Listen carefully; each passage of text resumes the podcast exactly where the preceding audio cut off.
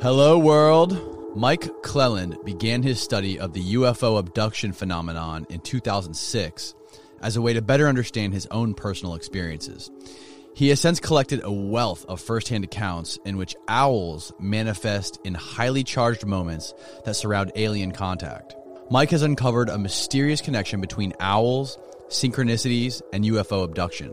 By looking at these elusive and often ignored aspects of abduction lore, something truly mystical seems to be revealing itself and points to a deeper reality at play in these mysteries. It was Mike's firsthand experiences with these elusive events that have been the foundation of his research. Mike has published three books on the subject, his first one being Owls, Synchronicity, and the UFO Abductee. Without further ado, please enjoy this fascinating conversation with Mike Clelland.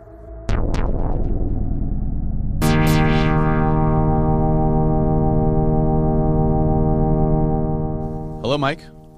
Hello, thank you. Thank you for coming on the show. My honor. You've spent the last 10 years studying owls and paranormal phenomenon revol- surrounding owls.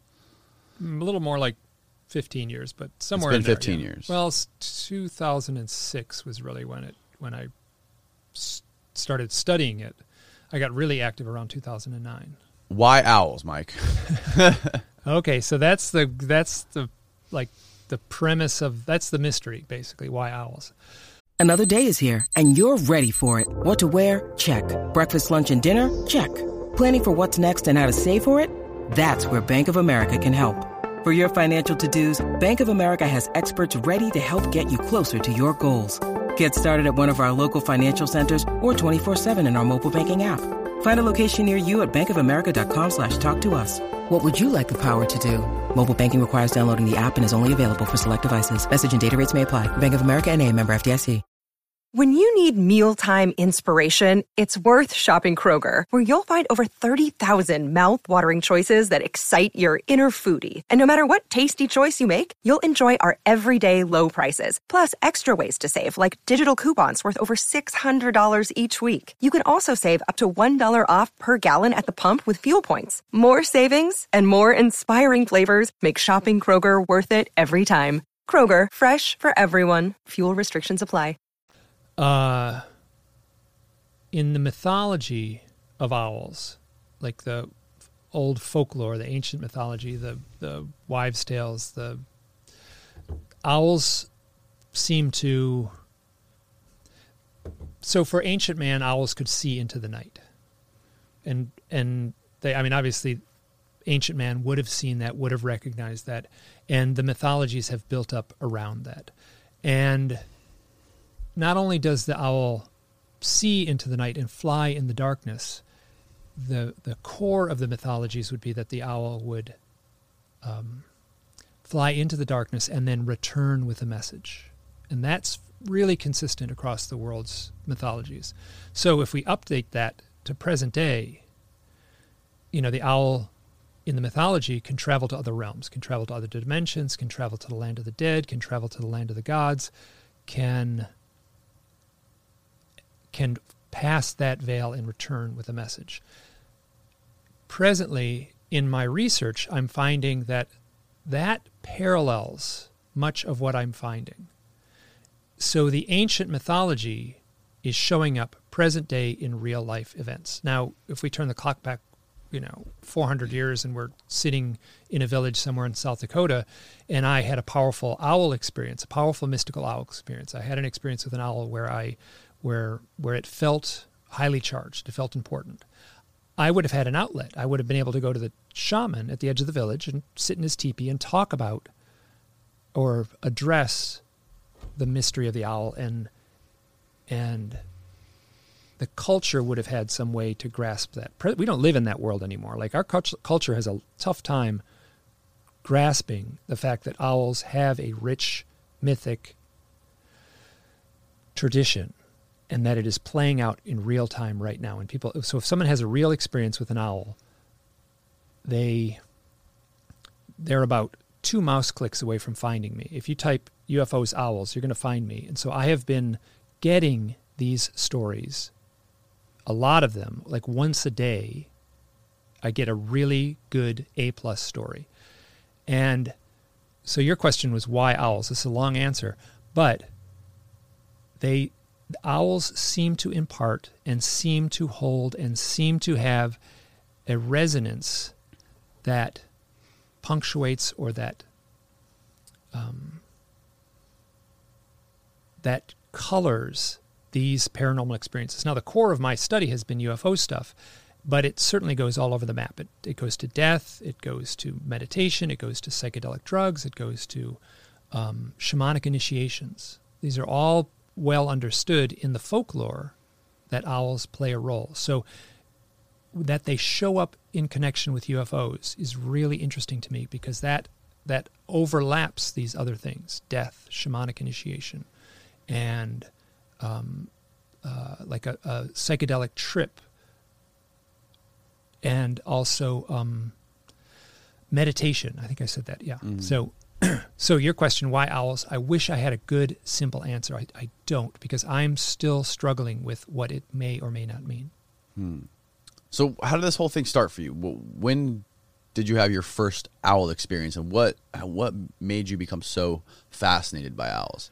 So I'm in 2006. I went camping with a woman named Kristen, and um, I was living at the time in right next to Grand Teton National Park, and I was working for an outdoor school, and she worked for the school too. And I had been away all summer.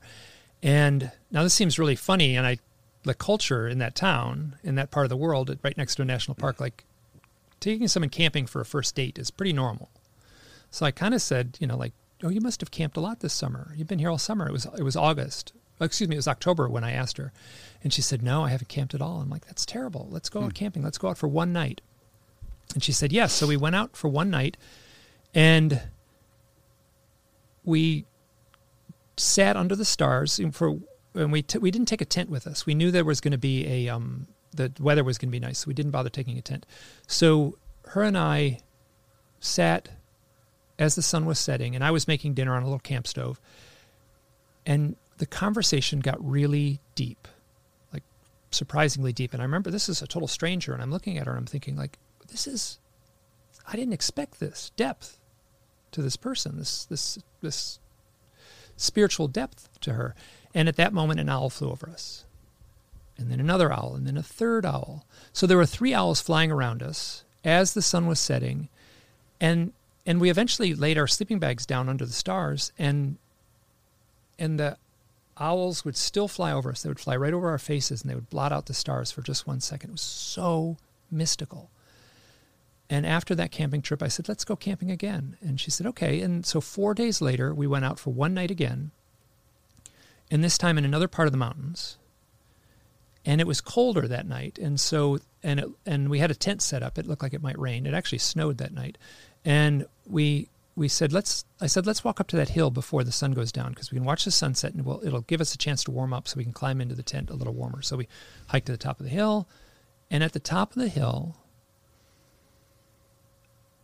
as the sun is setting, three owls land near us, fly around us. And now it happened four days earlier, and they were kind of off in the distance and they would kind of swoop above us. And, but this time it was they were on the branch right next to us, and and one of these owls landed right at our feet. And I just remember looking at her, and she had this wide-eyed expression of just like total astonishment. And I now, what I didn't say at the time, because it was too weird, and I'm saying it now, I've sort of crossed the line. I've like totally abandoned myself to this. What I I heard a voice in my head both the first time and the next night. I heard a voice in my head looking at these real owls that said, This has something to do with the UFOs. And after that, that those experiences, like I, I kind of had felt like I had permission to ask people, have you ever had any odd experiences with owls? And I had a little blog. Um, oh, excuse me, I started the blog three years later in 2009. So when I started that blog, one of the questions I put right out there and talked about and wrote about was, you know, like, hey, has anyone had any odd experiences with owls? I want to hear your stories. And what happened is I got flooded with these stories. And so I've been archiving, cataloging, trying to make sense of these stories, and it has turned into a full time job um, not a not a so it's been rewarding in all ways except financially. It's been so keep uh, but it has been remarkably rewarding to take on this this this uh, this research. Now let me just one thing. So when I, I one of the on the first couple of days of the blog I, I put the story up with Kristen. That was her name the woman that I took camping. And I and I I, I got back to her after I had published the story on the blog or posted the story on the blog. I, and I got back to her and I said, What were we talking about? I remember we were talking about something the very first night that we saw the first owls. You were, you were talking about something. She said, Oh, I remember exactly what I was talking about. She said, I was talking about, I was trying to describe the, my deepest, most heartfelt definition of what God means to me. So, like, that takes an already mystical story and and really pumps it up into almost the transcendent. So for me, those are the kinds of ethereal clues I'm looking for. Like I'm not a nuts and bolts UFO researcher. Like I I have actually gone to sites and measured the burn marks in a yard. I've done that kind of thing. But the real stuff, the real meat of it to me is this elusive mystical stuff that seems to be intertwined with the with the totality of the phenomenon. So, how long before you had this first owl experience have you been sort of intrigued or interested in UFOs? Well, I, as a boy, as a 12 year old boy, I, I was walking home from a high school football game. So, the high school football field was close to the my house, and it was what all the kids did on a Friday night. So, and this would have been October. I was living in Michigan. It was a beautiful night. I was walking home with a friend. And I wanted to be home in time to see a television series. Do you know the TV show Kolchak, the Night Stalker? I've heard of it, but I've yeah, never seen it. It's a, it was a predecessor to the X Files. It was okay. about a d- reporter who's you know looks at ghosts and zombies and vampires and stuff like that. And uh, so I, I um, we got to a point in the neighborhood, and there was this bright orange flash in the sky, and we both said the same thing. We both kind of went, "What just happened?" And and all I saw was this orange flash. It felt like God flipped a light switch. Click, the sky turned bright orange. Click, this went back to normal night. Like everything, the whole sky turned bright orange. There was no noise. Then we went through the little checklist. Could it have been like a meteorite? Could it have been like a telephone pole exploding? Could it have been a plane crash? Did something? None of it made sense. It was totally quiet. It was and it was jarring. It was really weird. And we both were like, that didn't seem right. So I got to my house. He went further into the neighborhood. I got home, and my parents were waiting for me. And I walked in the door, and I said, "They said, why are you out so late?" They were angry at me. I said, "I'm not out late. I said I'd be home at 9:30. I'm home at 9:30 to see the television show that starts at 10 o'clock." And they pointed at the clock, and it was 11:30. So somewhere I lost two hours of time, between an hour and a half to two hours of time.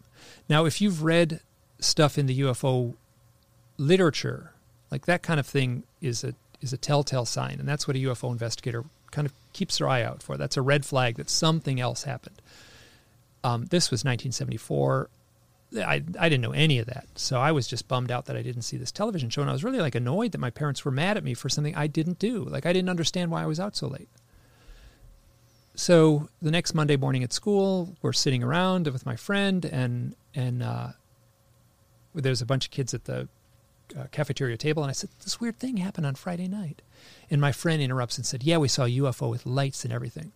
Can I swear on this show? Oh yeah, absolutely. Okay. So he said, twelve-year-old boy, and he said, "We saw a UFO." He said, "We saw UFO with fucking lights and everything," and I was, and I remember thinking, like, I didn't see a UFO. I just saw the sky turn orange.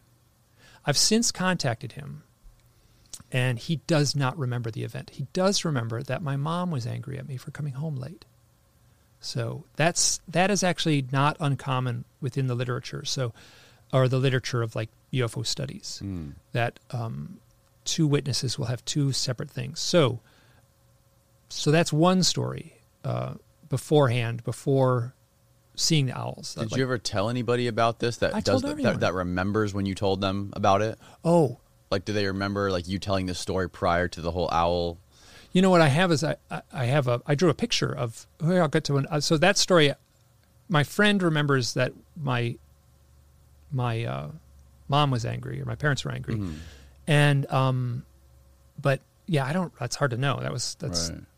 getting close to 35 years ago, 40 years ago now. So, but um, so I don't have any evidence of that. I do. I did see a. I was at a friend's house. His name is Kenny, and we it was a sleepover. I was 12 years old. It was probably right around the same time, and he he pointed out the window. It might have been him or me. Pointed out the window. and went like, "What's that?" And we went to the window, and there was a. This is actually interesting. We have a can here. So there was a like a coffee can shaped thing, and it was rotating at this really weird angle, mm-hmm. and and sort of descending. Actually, it was more like. It's more like I can't remember. Yeah, it was descending and rotating at the same time. It had like a pencil sticking out the top of this thing, and we watched it for maybe thirty seconds, and then it just disappeared. Poof, gone. I used to say the lights went out and we couldn't see it anymore. I don't say that anymore because I was because that's not true. What I remember clearly is that it disappeared. It vanished. But I was like too embarrassed to say that, like at the time as a twelve year old boy. So I said the lights just turned out. I drew a picture of that that same night, and um, I contacted the the fellow with Kenny, and he also doesn't remember it.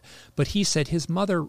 He talked to his mom, and his mother remembers us drawing it. He and I both drew it, and I still have the picture that we drew that night uh, after seeing the coffee can shaped craft. Do you have any of these uh, drawings published on your website? Yep, all of them published on my let's website. let's They're pull up his website so we can actually show some of this stuff. That'd probably be a good idea. What's it? What's your website called? Um, Hidden Experience. It's all one word. And then the image of the coffee can thing would be out Kenny's window. That would be the there's a little search box on the right hand sidebar. You can type in out Kenny's window. and it should pop right up. That'll be good if we're talking about things, whatever. We can pull up some Oh, of the far out. There it illustrations on your website. and your friends that you were sleeping over with, they do they remember this experience? No, I only talked to Kenny. This Kenny Kenny doesn't remember it, or he does. He does not remember. He does it. not But his it. mother remembers us drawing it, and I still have the drawing. Yeah, you can see that on the on the right hand sidebar. Scroll down a little bit, um, and there you just search this blog. You can just type in. You can type in out Kenny's window.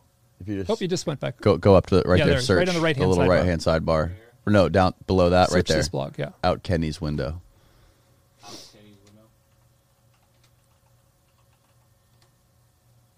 Yeah, there we go. So there's the image. So that's Okay. a that's an updated drawing that I did recently. Okay. And You then scroll down a little on bit. that, Jordan. Uh, you can double click it and it'll show up big. Okay. Yeah. So that's um, that's a drawing I did recently that that captures what I saw. But if you scroll down back to the blog there, um, there's an image that I drew. Uh, oop, there's sort of a strange motion. There was like an accompanying little dot of light, a pinpoint of light that that. Oh, keep on going down. It should. There we go. There's the drawing I did that night. So you, you drew this the same night you saw it? Yep. Within minutes. Both Kenny and I drew it. Kenny doesn't have it. So, yeah, you can double click on that. It'll grow up big.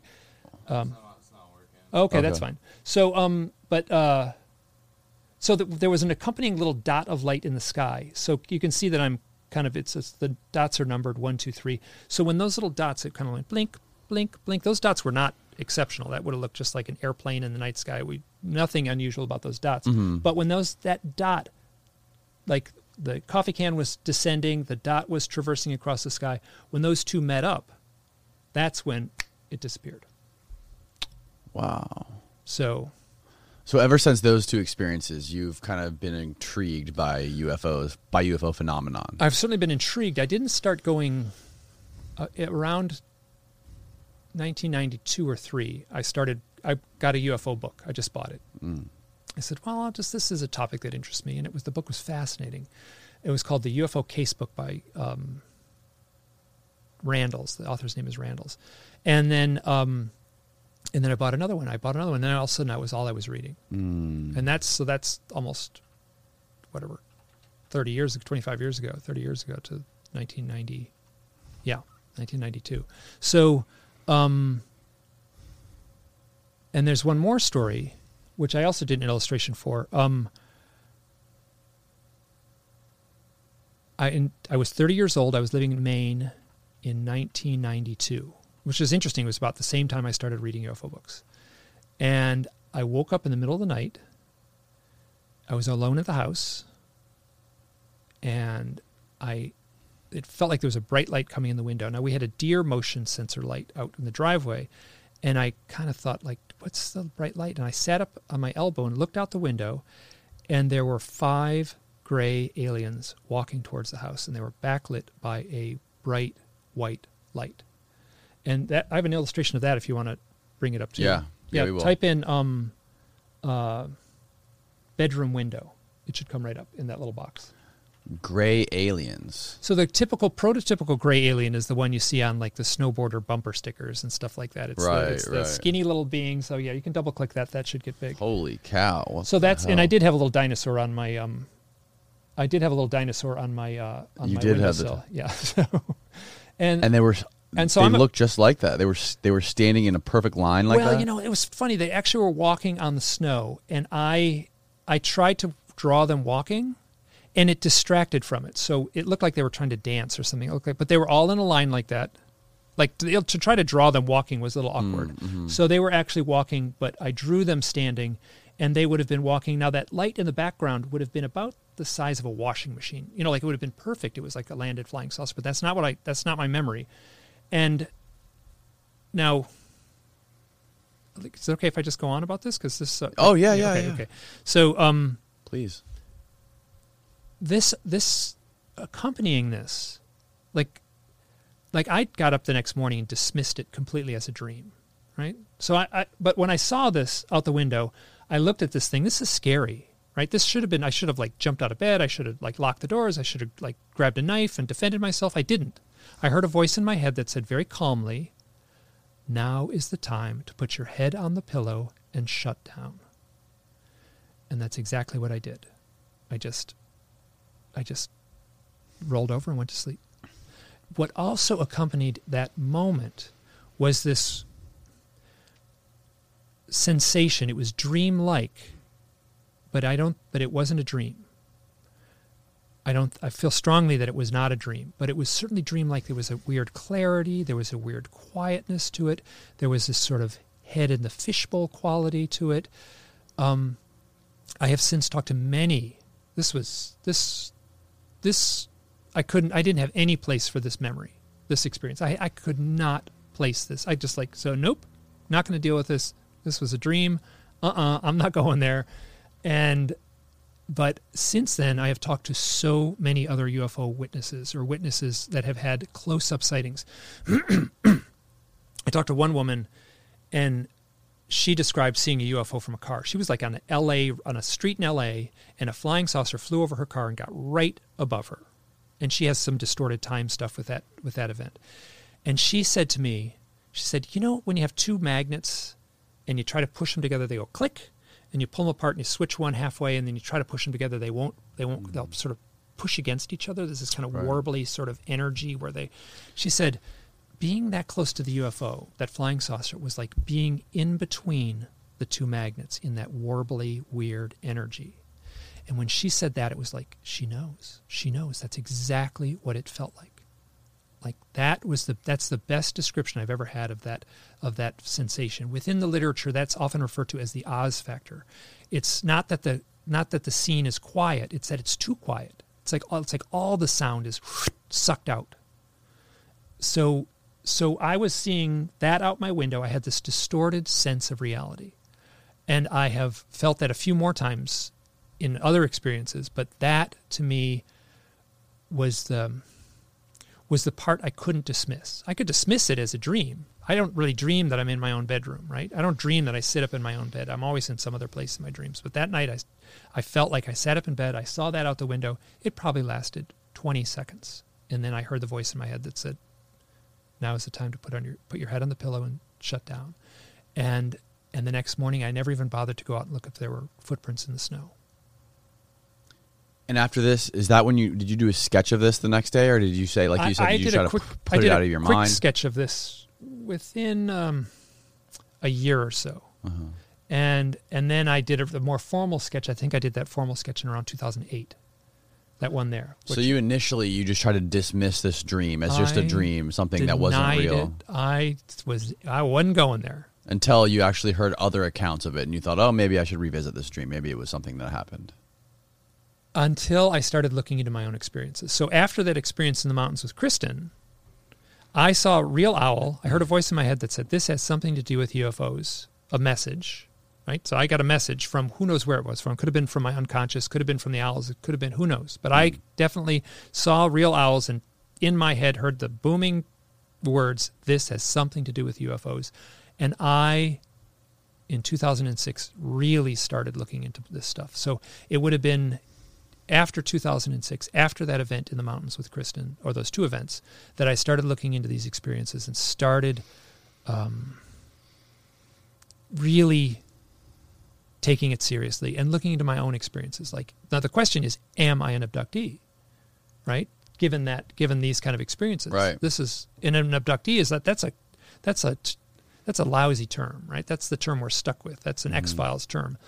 Um, and what I found in in the last, you know, what is it, 14, 15 years of research, much of it feels like full time research, is that that's really common. That there's this there's this elusive quality to it. Very, very. There are some people who have like concrete memories. Boom, I remember this event. Right, like Travis Walton's. I'm sure oh yeah, I've met Travis him. Yeah, yeah, story. You yeah. met him? many times. Yeah. Oh wow. Yeah. So he's a very nice guy. He's from the West. I was living out west. He's a he's a Westerner. There's like a kind of stoic, quiet, soft spoken Mm. quality to the guy. He's not the kind of guy that exaggerates. Right. Yeah. So And he he recounts uh, everything up to the point of waking up on a table, seeing these beings in there, uh, seeing like actual human looking Yep. things in there, and then after that, wakes up on the side of a road. he was gone for five days and he has like 15 minutes of memory.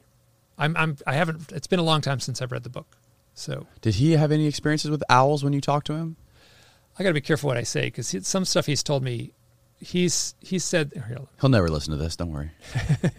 No, but I want to be careful what I say. So you know what? He, he was. I was in a group of people when he told me this. Mm. He he said. Now this doesn't mean much, but he said his son, as a little baby, as a little child, they had a, a big macrame kind of embroidered owl in the hallway, Really? and he said his son was terrified of that owl, that that embroidered owl. It's a, like kind of a simplistic image of a of a bird with big black eyes, and so that's not much to go on. But he he was he was kind of like he told me that, and and he you could tell he was you know the wheels were turning in his head.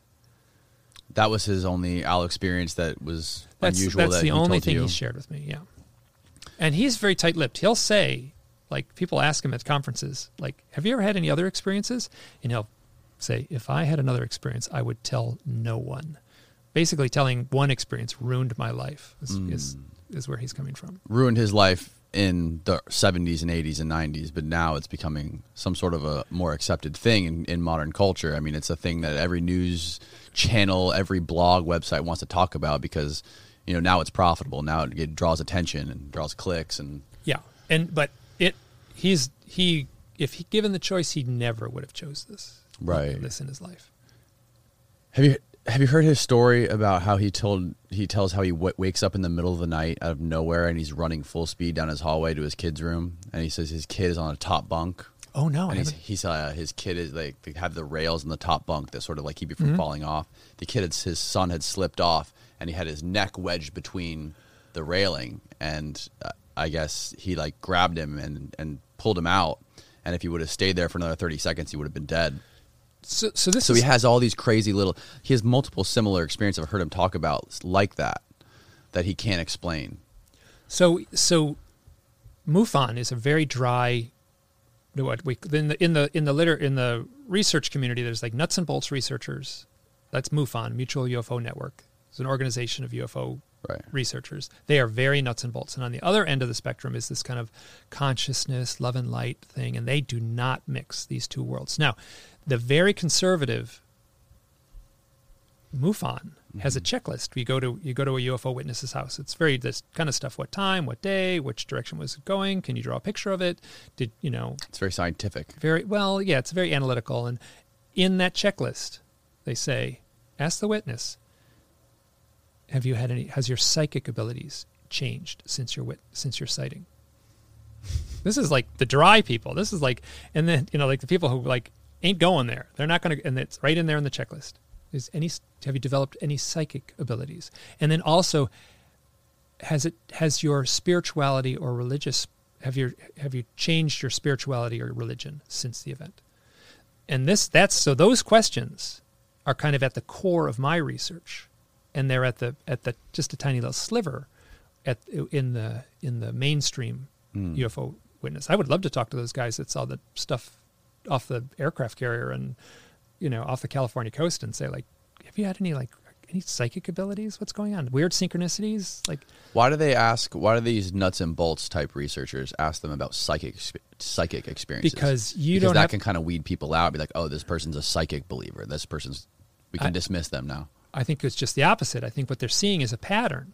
You talk to these people, and they'll they'll they want to talk your ear off. Someone's taking them seriously. A UFO researcher comes to your house and tells you you get you're allowed to tell your story without being ridiculed, right? So that so mm. they'll say like, and all this weird stuff has happened since my sighting. I've had psychic experiences. So these are this is what's common after a sighting. This isn't this isn't aliens in the house. This is just seeing a UFO off in the distance. Your psychic ability increases. I'm generalizing greatly. It doesn't obviously doesn't happen 100% of the time, but this is a, consistently reported stuff. Your psychic abilities increase, your spirituality will change, and you will often be plagued with synchronicities, like meaningful coincidences, and then um, uh, poltergeist activity in the house. So, uh, how are like little aliens in a metal spaceship making poltergeist activity in the house happen? You know, something else is going on that takes it out of the realm of, you know, aliens from another galaxy visiting us on their metal spaceship and puts it more into the realm of these myth makers, this ancient lore of, of something from that other realm interacting with us. What do you think it is? Why do you think that people who have these UFO experiences, who who have witnessed, who think that, who believe they have witnessed UFOs, what what do you think it is that keeps them having these experiences or different kinds of experiences? What you think it sort of just like opens up something in their mind where now they're just always looking for weird shit? Possibly, yeah. So possibly that's one of the problems with the UFO community is because once you've seen the stuff and once you've seen the weird shit, like you're open to everything. And like, let me tell you, like you're, it's like you got to be careful how open that door gets because there's a lot of people within the UFO community who are primed to like believe in conspiracy stuff and some of the nuttier, Right. like fringier stuff that like I'm looking for conspiracies. I'm looking for the weird stuff, and I have to be really careful not to get dragged down these blind alleys.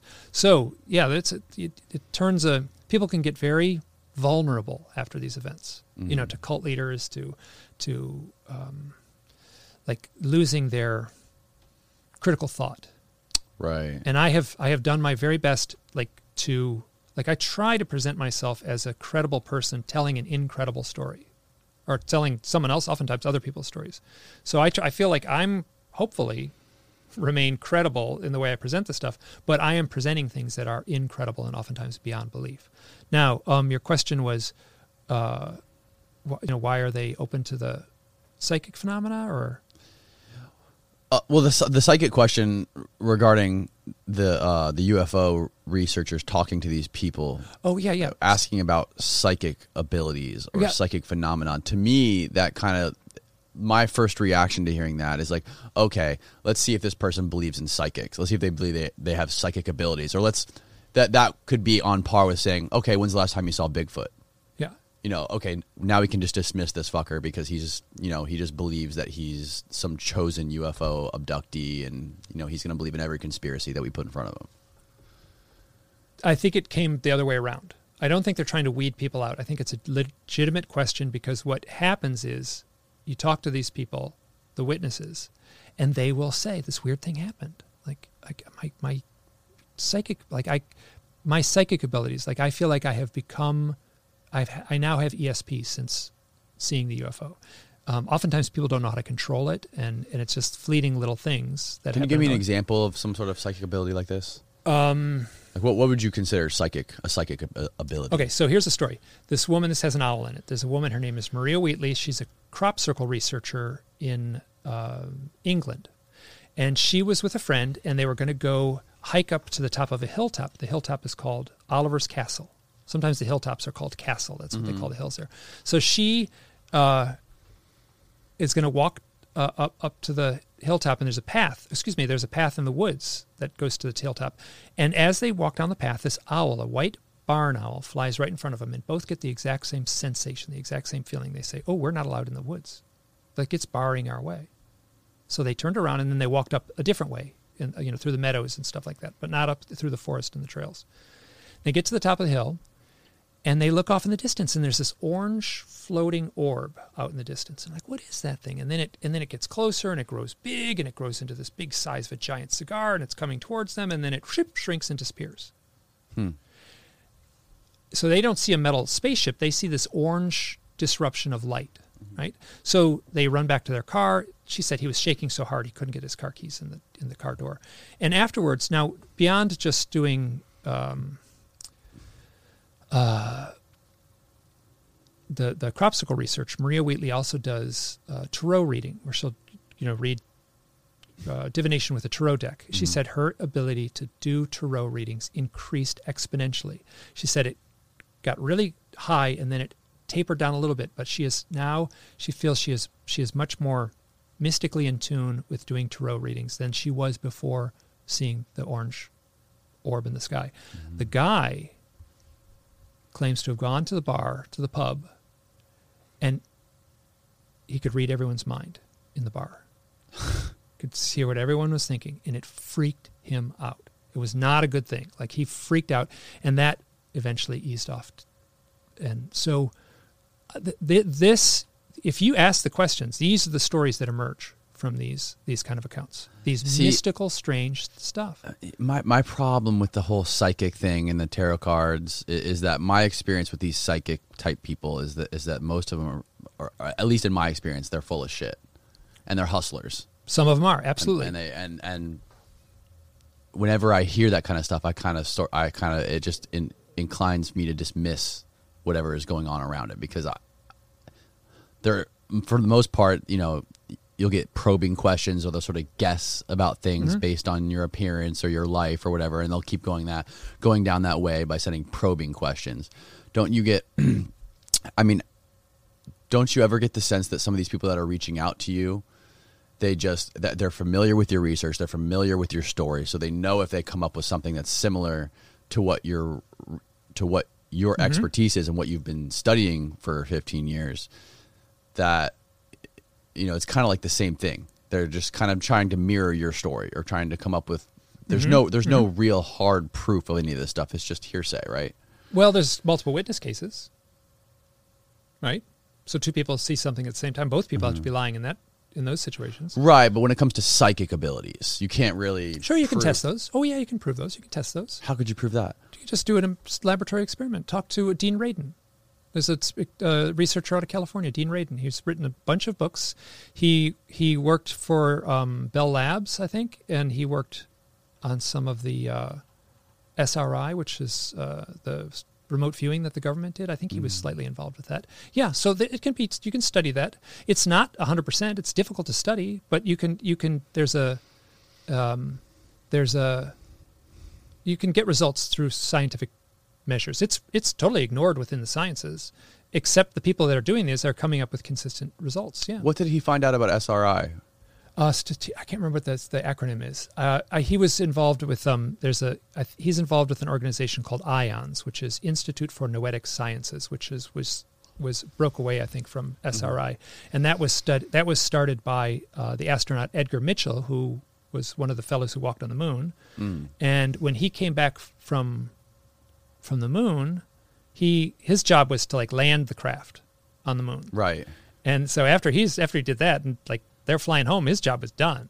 So he didn't have to do anything. So all that he could do is just look out the window. You know, you're like looking out the window for a week and this you're out in space. And he said he had like what amounted to a mystical experience. He's a, he's a um he's a physicist from MIT and he had this magical, mystical, blissful experience, like looking out into the heavens, which makes sense, right? right Yeah, of so- course you're riding through outer space yeah, yeah. So he has a, so and he he came back and he said like you know he talked to some people and said look this up. I had this mystical experience. He tried to describe it and these people came back and said it's called a, the the closest thing we can find is a, called a samadhi experience, which is a feeling of oneness with the magic of all. I'm paraphrasing that poorly. Right. And he said, oh okay, well that's that's what what what um that's what I had, so that's what I'll call it. And so he started this organization that studies that, and Dean Radin is involved in that organization. Hmm. so in your and I, I'm not a scientist, so I'm Right. not. I'm all I'm. i am a journalist more than a scientist, right. Right. So I'm not trying to prove or disprove anything. I'm hmm. trying to to to collect enough stories to to back up my the hypothesis that was in a way thrust into my lap. Out of all these stories, these these owl stories and these UFO stories, how, how many of them have like video or photo- or photos of these things happening? Like photos of, of a craft or a light or a being or a giant owl. So you, you mentioned like four foot tall owls. Okay, I got no pictures of four foot tall owls. Okay, so so the so I got a lot of pictures of owls. People get send me pictures of owls all the time, right? So the close up owl, like people will say, I've had UFO contact. An owl landed on my back porch. Here's the picture. It's an owl. It looks like an owl on the back mm. porch. The story is what more important is more, more important to me. People will say like I was called to get my camera and go outside and take a picture in the dark of the roof, and they do, and there's an owl in the picture.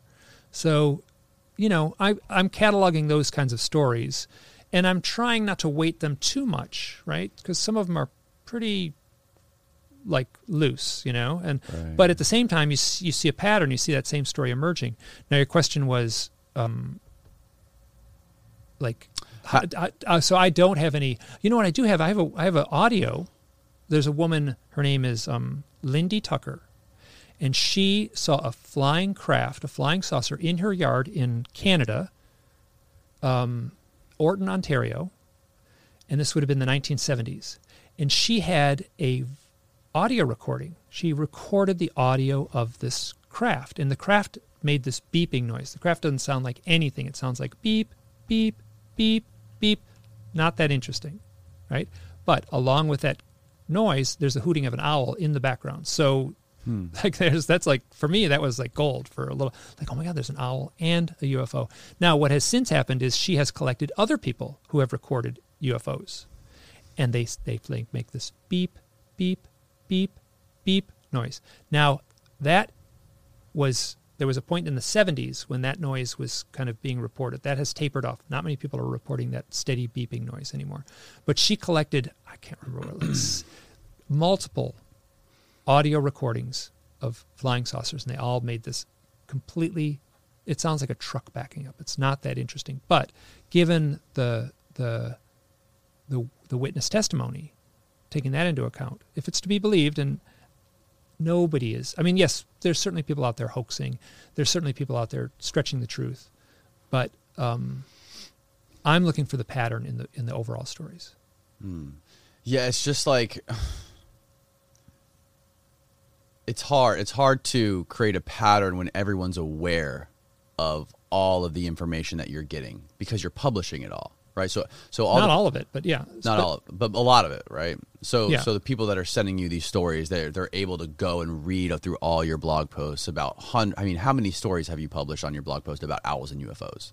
many hundreds. Yeah. So, So, they, they're, they they have access to these. So it's it's kind of like but it's like, yeah, I don't. I, I I see where you're going with this, but my sense strongly is that people are contacting me for another reason. They're contacting me so, like, you have a conversation with someone. They're like, I need to talk to you. Like I had this experience. Like I'm ther- I'm playing the role of a therapist. I'm not a therapist, but I'm playing the role of it because these people are freaked out. Okay, so they're they're not looking for any fame. They're not looking for any money. They want to be they want to have a pseudonym if they're ever if I document this stuff in a book. Um, these people are not at peace. This is they are freaked out by their experiences. They're asking me for help. They're saying like, "Have you ever heard of anything like this happening?" I'm like, "Yeah, it's actually what you've described is very common." So so I'm I'm not looking for proof in a way. I'm I'm hoping to offer some solace to the people who are having these experiences. Now you talk to you talk about a psychic who you talked to. Her name was Anya Briggs. Yes. Can you explain who Anya Briggs is and explain what your experience was with her? Which which which experience You- I've had a There's something about gray aliens. She saw or she saw aliens dancing around you or something like that. In in your book, you talked about you talked about she said she could see aliens around you when she was looking at you. Oh, oh, okay, yeah. So she's psychic. This is something. now, like I don't take this as concrete proof that there's aliens. She said there. I don't think she did. She say dancing. She may have. She, I don't know if it was dancing, but she said Yeah. she saw them around you. Okay, yeah. So she. This has happened to me more than once, where I've talked to people who. So in these waters, like I end up bumping into. I, I did one radio interview, and the guy. I said, "Well, you know, you talk to a shaman, and they'll tell you stories about owls," and they're like, who, shaman? Who talks to a shaman? I'm like, you write a book about owls. You, shamans come and find you. You'll start mm-hmm. talking to shamans. So, so I'm like, because of the book and because of the researcher, I'm I'm interacting. I'm talking with people who are psychic, who claim to be psychic. And one of the things that I've had more than one person say, they kind of look at me and they've actually I've had one person kind of look over my shoulder and kind of go like, "There's this, there's I say like alien energy around you, gray alien energy." Now I, I don't see it. I don't sense it, but that's the kind of feedback I'm getting. I don't weight that too too much, but I do. I am curious of the patterns. And, uh, I'm interested. Why is it always gray alien energy? It's not. It's not. There's, what is a gray? Like, what is the difference between like? Are there any other color aliens? or Are they all gray? No. So if you look, so this is this is coming from a wealth of research. Okay. So about, and I'm making these numbers up, but let's say of the pool of data you got 100 UFO reports mm-hmm. where people interact with the beings. 50% or so will be gray aliens. The gray, typical gray aliens that showed up on the X Files that come out of the mothership at the end of, of uh, skinny uh, humanoids with giant skinny heads. Skinny humanoids, and... big heads, bald heads, big black eyes, big penetrating black eyes, um, spindly long fingers, about three and a half to four feet tall. Hmm. After that, people will report um, uh, humans, total humans, except tall and somewhat. I've oftentimes reported as being like seven foot tall and beautiful, like superheroes, basically. And um, reptilians, like giant reptiles, which is not uncommon in the research. I'm only saying what I'm what's reported, so I haven't seen any of these things. And then uh, giant praying mantises, and then there's a bunch of other things like robots or or light beings or balls of light and things like that. So yeah, it's the the the data that's out there, and it's it's there's a lot of it. There's a wealth of data. Like people, serious, serious researchers are collecting this data, and the problem is like how do you? Someone says, you know, I saw a giant praying mantis. How do you? How do you? Like, I mean, just I mean, yes, it's an it's an incredible story. It's a story beyond belief. But you hear that story a hundred times, and and you have to take it seriously. Have you heard of the story? I'm sure you have. Um, the Zimbabwe UFO yeah. encounter where the beings came out of the ship and talked to the little kids. Yep. Have you talked to any of those people? I I am uh, I have interacted through messaging and emails with a woman named Emily Trim, and she is one of the little girls. She was a that that there's a documentary or uh, there's some footage that was done by a documentary film crew at the time with Dr. John Mack. Now, Dr. John Mack, who went down there, was the chair of the psychiatry department. He was a doctor of psychiatry right. for Harvard. So he's like, he's a credible researcher. So he went to Zimbabwe to talk to these kids. And the kids weren't, they hadn't read any literature, they weren't opened and predisposed to, or weren't influenced by, uh, you know, science fiction movies and things like that. Rural place in Zimbabwe uh, in the early 1990s or mid 1990s. So, yeah, so those kids were reporting. One of the things that they were reporting was telepathic communication. The, the beings were talking to them, their mouths didn't move, they, they were hearing the voices in their head. That is consistent near 100%. Mm-hmm. And the, the, the message that they were getting was technology is bad, technology is going to destroy you, something to that effect. I think it's a little more nuanced than that. And this is a this is a message that is kind of been boiled down from other reports too. It's that your technology has surpassed your spirituality and you are in a dangerous place. That you're that you are you are like you are incapable of dealing with the, the technology you have and you're in a dangerous place and you could ruin life on earth. So your technology has surpassed your spirituality. So if you were spiritual, if we were like enlightened beings, let's say, right? So like if the Buddha was all of a sudden given, you know, free reign to run, you know, Google, hmm. I'm sure he would make very different decisions than than the bottom line of the of the you know what the you know what the stockholders would want at the end of each year. So he would make decisions, you know, so you know, we've got nuclear bombs, we've got poison gas, we've got all this horrible stuff. Mm and we are we are a a, a, a, a territorial species. territorial oh, apes with uh, thermonuclear weapons. Exactly. Yeah. So we're we're if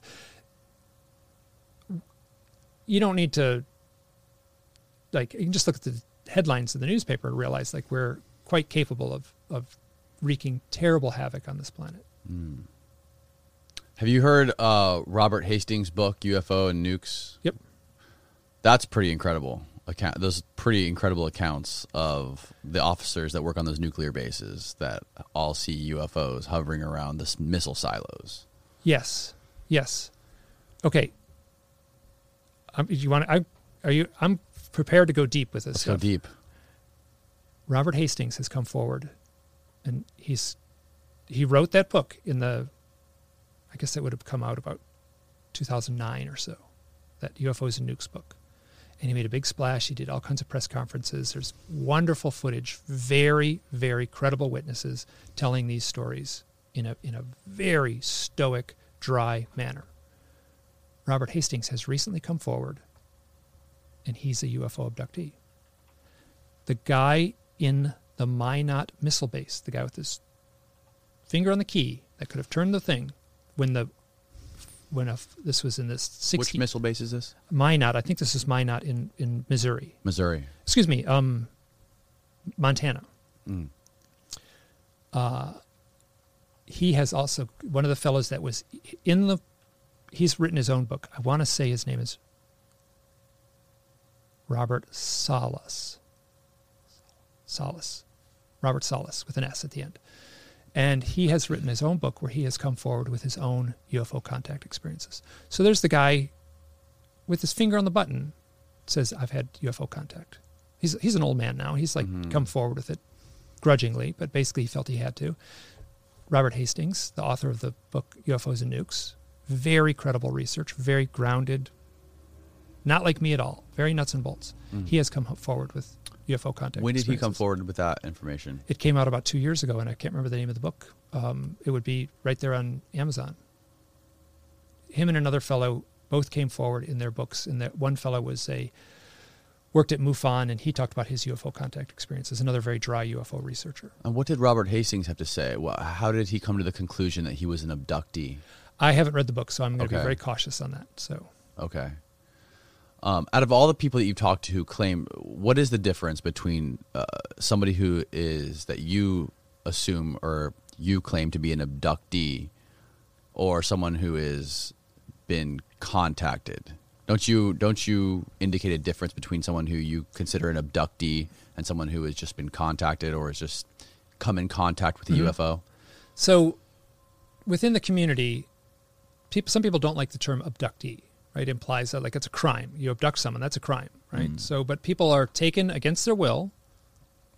Oftentimes, taken on board a craft if these stories are to be believed, and those people will consider themselves abductees or victims. They've been traumatized. Other people go along willingly, and that you know I've talked to people, and one woman I know driving through Canada. All kinds of weird experiences as she's driving. A flying saucers land in the road. Everyone in the car is suddenly asleep. She's alone. She's like the only person awake in the car, and these human-looking beings say, "Come on the craft with us." And she goes on board the craft, and and it changed her life. She changed her spirituality, and she changed her psychic stuff. So, so the people who go along uh, willingly, let's say, those people are in the literature referred to as experiencers. And that was a term that was coined, I don't think, not necessarily think he coined it, but he certainly brought it to the forefront. That's the term that the Harvard uh, professor, Dr. John Mack, used, was experiencer to describe these people. And, excuse me, um, not experiencer, uh, um, contactee. Okay. So, excuse me, the people who go along willingly are contactees. The people who feel that they've been taken against their will often go by the term abductee. And the people in the middle, sort of a more uh, a broad spectrum that covers both ends, are considered experiencers. Sorry, I got a little ahead of myself there. Okay. D- Dr. John Mack, he's the same guy who interviewed the kids in yes. Zimbabwe, Yeah. right? Yep. And those kids will be considered contactees. Well, they didn't get taken as for if if we're well, actually, depending on the what people share, that's hard to say. I would say experiencer would probably be the better word because I don't actually know the stories. There's like Right. 60 kids. I don't know each Yeah, individual none of them got story. taken. There was only a couple that got close within like a couple feet of the, of the beings they claimed. Yeah.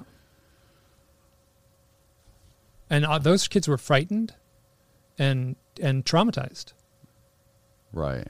Now, did any of those kids you ta- you said you you talked to who did you talk to? A woman named Emily Trim. Emily she's, Trim. She's an adult now, and she's um, uh, doing artwork. She lives in Canada now, and um, but she sees it as something very traumatic. She felt it was very disruptive to her life. Yeah. Now, has her life since then been filled with any sort of strange coincidences or synchronicities or any strange owl encounters?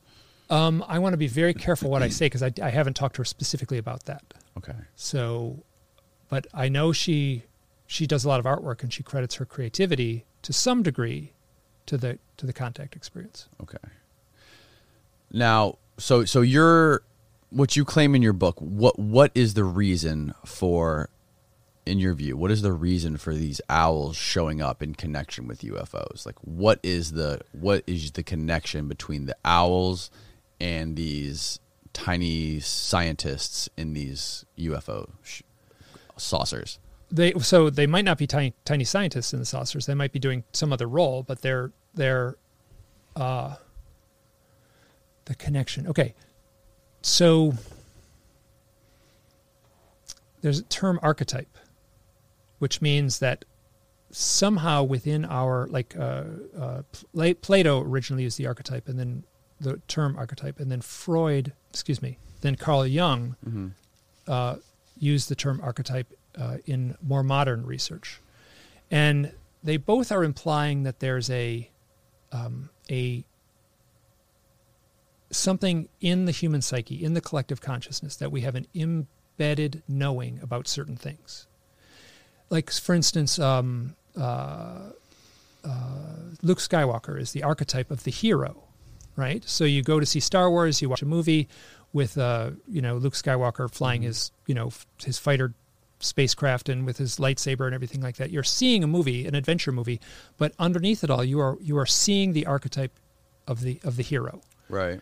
So, and we we know that we can tap into that, and I would argue that we can tap into the archetype of the owl. Like I talk to a lot of people who see owls, and they almost no one says, "Oh, I saw an owl." They, people will come to you and say, "Like, I saw this owl. It might did nothing at all. It might have been on a fence," and they said it was so powerful. Like it was so striking to see an owl up close. So, along with that um, Well, culturally, they're just they're just tied with like sp- spooky spookiness or, or and have horror been, yeah. or and that goes right into the Bible. There's there's parts where owls are mentioned in the Bible, and it sounds just like if it was like a, a a spooky movie. They they show up in places where they are like a set piece when within the Bible they're talking about like uh, the wasteland, the barren, the desert, you know this uh, these lonely, spooky places. And they'll say there were owls there. So that's exactly right. That has been within our psyche for forever. So, but if there is a deeper meaning, now I'm going way out on a limb with these ideas here, but if there's a deeper meaning within the owl that we can tap in- into subconsciously, and they arrive at the moment of UFO contact. So here's this is totally what's normal is I get stories like this all the time. Walking through the woods, I looked up, I saw an owl. The next thing I knew, a flying saucer passes right over me. That's very common. So the owl, they're seeing a real owl, and it is showing up in the context of uh, of a uh, of a UFO contact or a UFO sighting. Mm-hmm. So, is it a punctuation mark? Is it like an explanation? Is exclamation point within the narrative of the real of their reality? Does that make sense? Like if the owl is showing up for some reason, if only so the so the person pays attention more. That is so. So you ask like why owls? The simplest thing I could say why owls is to pay attention. It's like a symbol to pay attention. Another thing I say it's an alarm clock. Mm-hmm. It's like it's it's a ringing bell, like forcing you to pay attention, forcing you to wake up. So, what what does that have to do with if it's a real owl versus? I mean, how could it not be a real owl? Okay, so so you so you were a little bit ago you asked about the four foot tall owls. Right. So here's this is there's two avenues of, of this of the owl sighting. One avenue is a real owl, and what is very commonly reported, and I get this a lot, is here I'll tell a little story. This guy at a UFO conference, uh, people in a group, they sit in a circle like a like an uh, Alcoholics Anonymous meeting, and they talk about like they talk about like I you know hello my name is Joe and I think I've been abducted by aliens. It's basically the vibe of it. Ooh, I'll Want take some coffee? Yeah, just a little bit at the bottom. Okay. of that. Great. It's strong. Uh, good. And uh, so, perfect.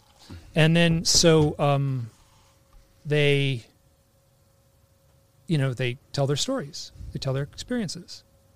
And I was in this one, and this was at a UFO conference where there's a big, uh, like people go to UFO conferences, and people who have had the contact experiences will show up at the conference, and then they will often have a support group meeting at night. It's closed to uh, reporters and things like that. So there's a guy sitting off in the corner the whole time, and he's kind of like this the whole time. And he he he at the end of the meeting, he kind of raises his hand. So Listen, I have to ask people in the room, has anyone here ever had any odd experiences with owls? And this guy like almost fell out of his chair when everyone rose their hand, including me. And he was just like, so he told his story. So this is the story that shows up a lot. He's driving down the road at night, and he's he sees this big owl on the side of the road. It's like four foot tall, and he goes right up to it. He rolls his window down. He looks right at it. It's right next to his driver's side window, and he looks at this big four foot tall owl, and he gets a really bad feeling, and he drives home. Later, he's a photographer. Later, he goes into the woods, and you know there, he knows there's an owl's nest in a tree, so he's taking pictures of this owls. And he's looking at the owls, and he says, "I don't think that was an owl I saw on the side of the road." So he went through hypnotic regression to try to figure out what he actually saw. And he said that nothing really emerged in the hypnosis session except that he has a memory, a vague memory of the owl wearing boots. Okay, so there's no nothing proof here, but what is what is commonly reported is this tall, four foot tall owl, and Commonly reported. commonly reported. What is that? Can you give me numbers? What is common? I, wish I knew. So so I don't, like Uh, what percentage of your stories are four foot tall owls? twenty five percent, Wow. maybe fifty percent, less than fifty, more than twenty five, somewhere in there. Okay. So, uh, so here's another story. So, so the implication is that the gray alien is using some sort of psychic impression to to distort the observer's mind. Use I'm this is so common in the literature, and so uh, there's a um, and I've heard it many times. Listen to the hypnosis transcripts or the hypnosis recordings where uh, someone will say like, "Oh, I saw four foot owl on the road," and then the hypnotherapist says, "Describe the owl." Well, it's bald. It's got big black eyes. It's skinny. It's wearing a shiny uniform. It's got long fingers, and I don't think that's an owl.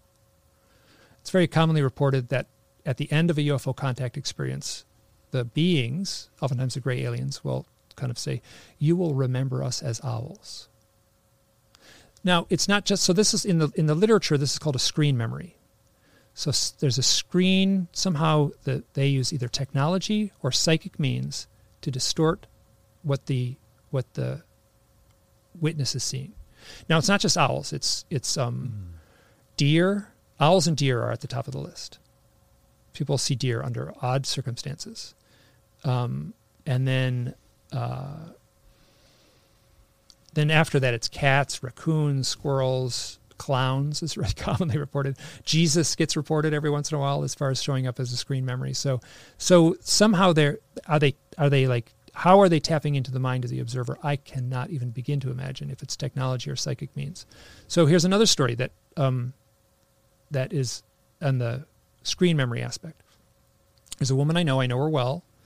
I trust her she was working at a girls' school for kids. She was like 19 years old, a summer camp. And there was like buildings, and she walked from one building to the other, and she had to kind of walk through a trail. So she wasn't like deep in the woods or anything. She was just like between two buildings. And she could hear kids, the girls playing in the background. And she turns a corner, and there's a gray alien standing by the side of the trail. And she looks at the gray alien, and it looks at her, and she hears this like sort of echoing, reverberating voice in her head that says owl, owl, owl, owl. And she watches this being turn into an owl, like whoosh, morph into an owl, turn around and run into the woods. So I got a couple stories like that. One with deer. So I'm just saying. I, all I can do is report what what people tell me. Right. So the but you hear you hear your 500th story of someone seeing a four foot tall owl on the side of the road while driving at night. Yeah, it's gotta drive you crazy, right? Well, no, I mean, so so so there's two avenues of research. One is the screen memory, mm. right? So if, if you take that, like, okay, so so I don't want to say it's solved, right? So like so, four, there's no four foot tall owls. Like a two and a half foot tall owl is about as big as they're going to get any owl in the world. I mean, that's a big owl, two and a half foot tall. Three foot tall owl is you're right on the line of like maybe, but four foot tall, no way. And so I mean, this is what people that people talk about driving up to an owl and it's standing on the road. It's looking over the roof of their truck. And the- It doesn't make sense too. Like if if you're an alien from another dimension or from another another galaxy, why would you just be standing in the middle of a a fucking road? okay, so let's think, think about this. So if you are an alien from some other realm, and you are, you want to abduct someone, and if you show up as an alien standing in the middle of the road, they're going to freak out, right? So if you show up as something familiar that wouldn't be that unusual, an owl, then then okay, oh, there's an owl on the side of the road. You know, so a, a deer on the side of the road. You gets, gets a little it. murky when Jesus shows up, but Right. so, uh, but but so so they are so the implication is they are using an animal that wouldn't be unusual uh, to see, and that um, and that that they are using some sort of screen memory, some sort of induced hypnosis, let's say, to get into the mind of the observer and and mess with it in a way that makes them think they're seeing an owl when it when in fact it's a gray alien standing in front of them. Now, once like I get I cover that very early on in my first book, the screen memory aspect, mm-hmm. and then I my, I'm much more interested in the people who are seeing real owls. I think that's much more fascinating to me. It's much more mysterious to me. And it's I feel like it taints your research when you go to a UFO conference and start asking people about owls because everyone's going to want to talk about yeah, it's connected to aliens or whatever. I feel like if you go outside of people who are interested in UFOs, just regular people and ask them about owls. Have you ever done that? Just like Sure. casually asking asking people if they've had any odd experience with owls oh yeah, and then all the time. Really? Yeah. And owls are such weird, weird animals. Like, have you seen? I'm sure you've seen the videos of people on YouTube who have them as pets, and they just like they like hang out with them, they like pet them, and they like the, they like chew on their finger a little bit. So- They're very, very. Just like it's mind bending the way they move and this, their their their aura that they have. There, I, there was a funny ass. There was a hilarious YouTube comment on a video. Somebody said owls their animals they have uh, bird hardware with cat software. Yeah, yeah. So they can, yeah, yeah. So they, so unlike other birds, most birds are sort of twitchy and nervous looking. They're, you know, owls are not because so human. Excuse they're me. not scared. They're they're they're they're not twitchy and and kind of like jittery like normal Not birds are. Not at like even a parakeet or or a, a, a parrot or something or a or a seagull. They're they're just they're. What's crazy about owls is that they're they're like one of the top predatory birds there are. Like like owls kill hawks. Yeah.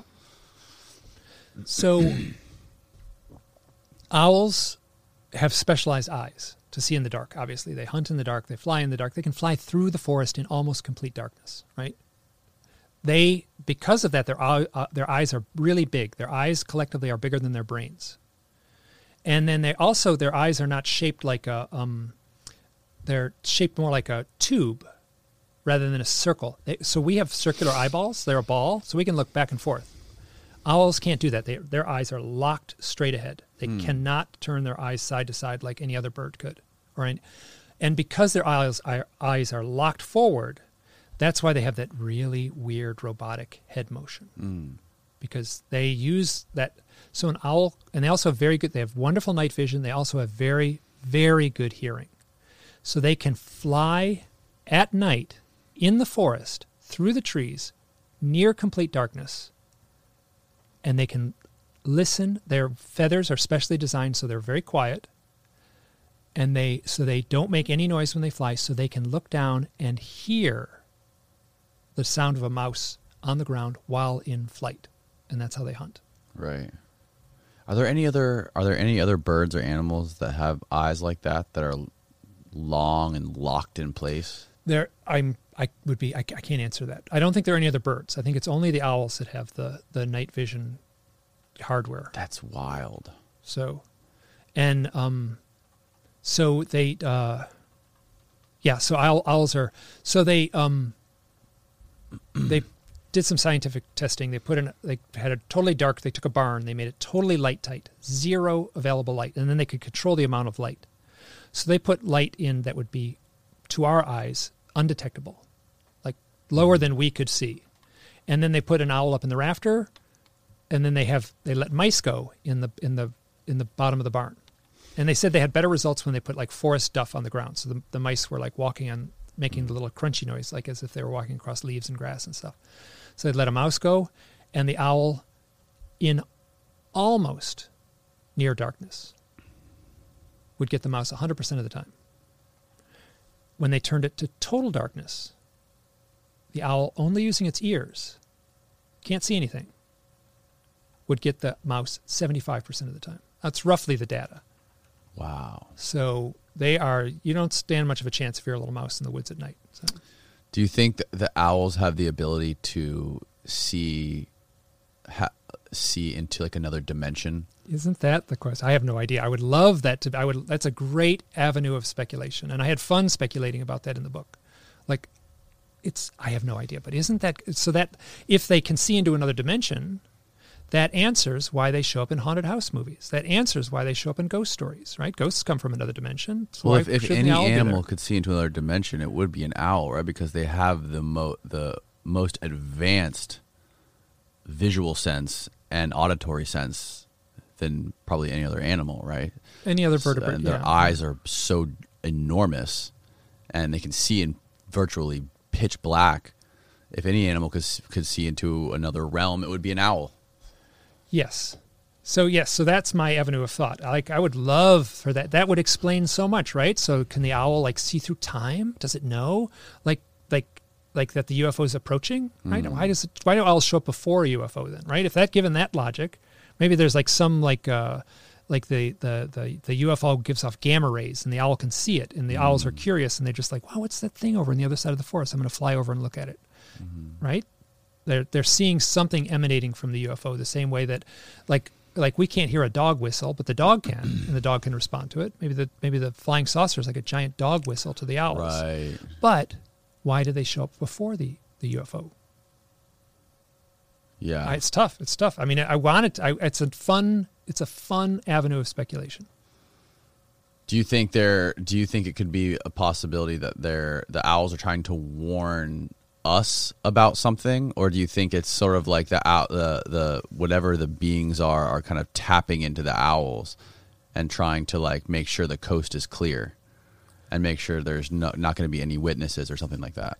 If if that's the case, then the owl is absolutely the perfect animal to do that, right? Because they can see in the dark, and if you if you're like, you know, if they if the so that implies that the that the aliens somehow can read the mind of the owl, right? So the owl flies into the location, they scope it out, they say, okay, you know, there's there's no other witnesses here. There's nobody else on the street. Everyone else is in bed. I can hear that it's quiet. If there was someone in the house walking around, the owl would be able to hear it. If the owl is sitting on a on a tree branch near the house, it's not going to cause any, you know, it's not that interesting if someone sees that or notices that at night. If there's a gray alien standing in the yard listening to the house, that might, if a witness saw mm. that, if a neighbor saw that, it might be pretty strange.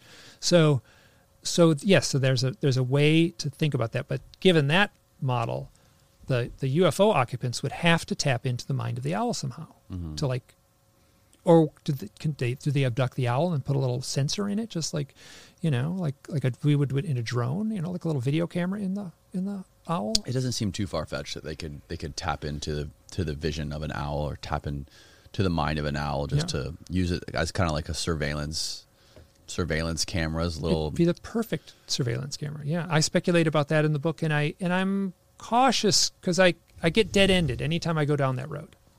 It's like, why would they do that? Why is it happening so often? What's going? What's really going on? Well, okay, so here's the question. So the overlap between owls and death, right? So Right. people, it is very common for people to to report owls either most often after someone dies. And I've got so many accounts like this. Can I tell a personal story? This is like happened to me. Yeah. Okay. So this is like I'm the witness. I'm right here. it's like, Okay. so, so I my mother was very ill. This is going back to 2013, and she was her health was failing, and I was called to. She was living in North Carolina near my sister. My sister was helping take care of her, and and I got a call and said, Mike, mom's unconscious. They don't expect her to regain her consciousness. So I flew to North Carolina and I was sitting by my mother's bedside when she died.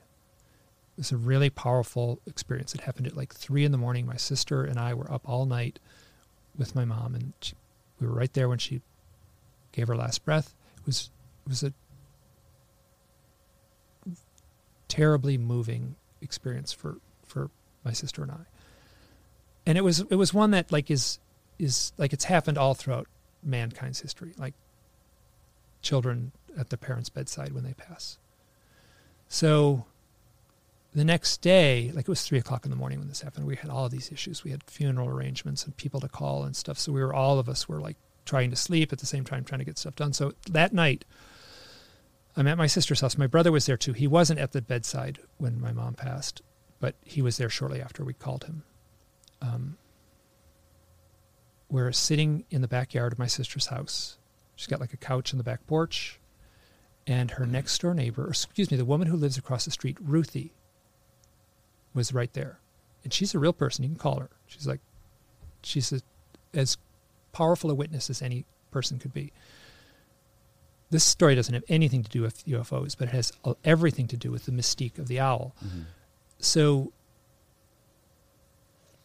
Ruthie sits across from my sister and I, my sister, brother, and I. I'm in the middle on the couch. And they're right and left of me. And they both were very familiar with my owl research. They didn't know what to make of it. And Ruthie says, you know, to me and my brother and sisters, my Jim, Gene, Mike, I know there's an afterlife. And I know because of an experience I had with an owl. And when she said owl, both my sister and brother like, gave me this look like, did you put her up to this? What's going on? Like they looked at me like, what you, what's going on here? Did you? And I was like, she looked at my brother and sister, and I had to, Ruthie, Ruthie, like, you don't know what's going on, but I've been doing research about owls, mystical stuff with owls, often surrounding death. I want to hear your story. So she says, when her father died, she was grieving. And there's this nature trail that snakes around the, the, the neighborhood they live in. So she would walk that nature trail every day, trying to process her grieving. And she, every day, she would pass this owl. And then one day she was passing the owl, and the owl hooted at her. And she, she said, I looked at the owl, and she said, Are you my daddy? And at that moment, all her grieving ended. And the owl flew off, and she hasn't seen it since. And she said, I know. In my heart, I know there is an afterlife. My father came back in the form of an owl to help me understand that and to alleviate my grieving. Mm. I have that story. That happened to me and and and I have that story so many times in the research where people will say like often a child will see an owl after one of their hmm. parents has passed and they will talk to the owl as if it is their parent. That is normal. And I'm suspecting it's been normal all throughout human history. I'm certain hmm. people stepped out of the cave after their father died and saw an owl and talked to the owl as if it was the dis- as if it was their dead father. I'm not saying it is. I'm not saying it Right, but I'm saying that within the human experience, we tap into that. Well, this ties back to the whole phenomenon of the synchronicities, right? Like when you dedicate so much focus to one thing, it it it appears everywhere. Absolutely. Just like the 1111 or like in my experience that there's a crazy story that I that happened crazy thing that happened to me a long time ago. I won't tell the details, all the details. I would bore you with it, but it's there was this girl that we found swimming in the ocean in off the Cayman Islands. Random girl. We were diving in a boat no boats around us anywhere, and some girl was swimming in a dress. Got and was in our boat when we came up from scuba diving, and she was like fucked up on some sort of drugs. We don't know what it was. She was like on mushrooms or something, and she had 242 tattooed on her ankle. And me and my buddy who uh, were diving together, we both noticed her tattoo. And now we see 242 everywhere we go, right? It's like a synchronicity. It's just like because we have that crazy experience that we were both there, we both noticed her tattoo. Now, me and him, I mean, almost weekly, we'll text each other these crazy things where we'll get uh, a receipt that's 242 or we got some crazy call that was at 242. I feel like this happens with it, so many things. People that think they who have had one experience with a flying saucer or a UFO, they're all now they're always looking in the sky for this stuff. Now now like people who have never had these experiences, they they they don't most people aren't looking into the sky. Most people are, are focusing ahead. They're staring at their phones or they're driving down the street or they're staring at a computer screen. They don't have time to they're they're too involved in the the, the rat race of life. They're not looking at the sky Yeah. trying to find meaning in something. But people who have had one experience that kind of jolts them out of reality now they're kind of like open to more of these anything that resembles that That's me. happening That's again me. right Yeah. that's you right exactly and that's that's a it seems to be the same thing with a lot of people who have these ufo experiences Absolutely, yeah. So I mean, it's funny. You go to a UFO conference, you can actually. This is I use that as an example. That's a the great way to like you get a bunch of people in the same room together. All of them are enthusiasts, and I would argue that many of them have had contact, and are embarrassed to say it. Oftentimes, so what happens at a UFO conference? You get someone at the bar, and you get a few glasses of wine in them, and like, oh well, what's going on? You know, like oftentimes the really stoic, dry researcher will say like, oh, you know what, I had this experience, and then they'll tell like like the experience that sounds like mm-hmm. missing time and Right. and so it's so much fun to talk about too and and you were saying like uh, going to a UFO conference aren't you like predisposed to like meeting people with and like yeah that's why you go there. Right. that's like you go there like the plumbers go to the plumbers conference. They Right. can talk to other plumbers you know? So but the um uh okay I got to circle back to where you were starting me from this. The uh oh the the being predisposed to this.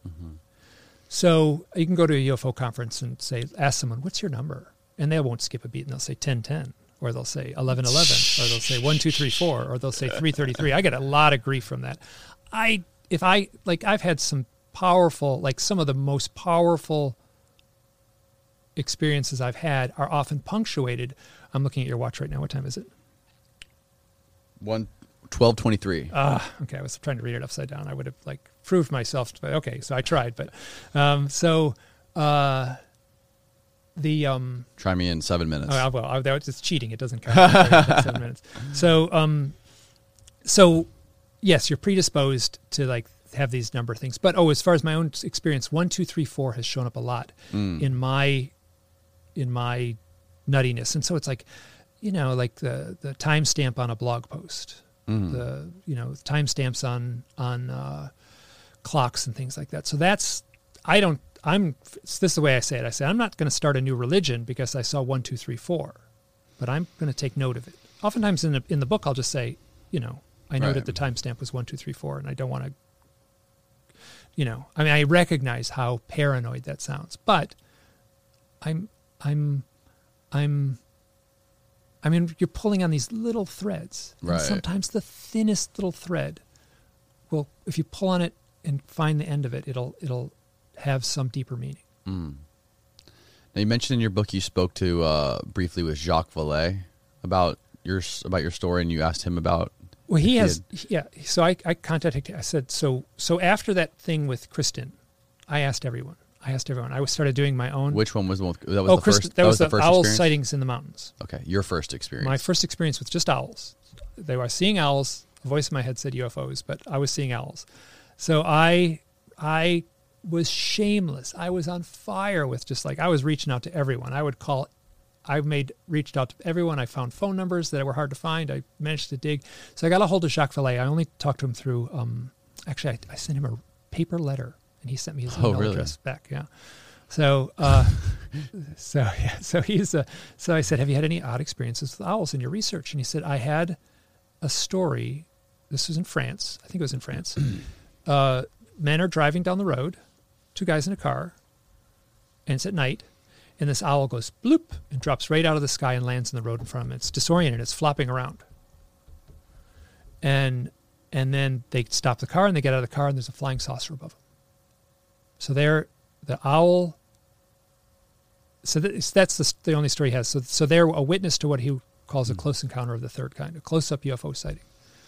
So he speculated, just in this written note, he speculated that something of the alien propulsion system must have disrupted the owl and, and, Mm. and disoriented it. Right. The owl's flopping around on the pavement, on the ground, up in, just above them is a is a hovering flying saucer. Wow. So so this is, and I'm I'm like, like I lo- so so this is my weakness in a way. Like I love spooky stories and campfire stories. I I am drawn to these elusive, open-ended m- stories that are that just are saturated with this mystique and eeriness to them. And and if you've I mean, getting as far into the book and my stuff as you've gotten, you got to recognize that I'm like like uh it's like cast a spell on me. Mm. So I'm I am searching out the weirder stories. Right. So do you know who Bud Hopkins is? Yeah. So I, I worked with Bud Hopkins. Bud Hopkins hypnotized me.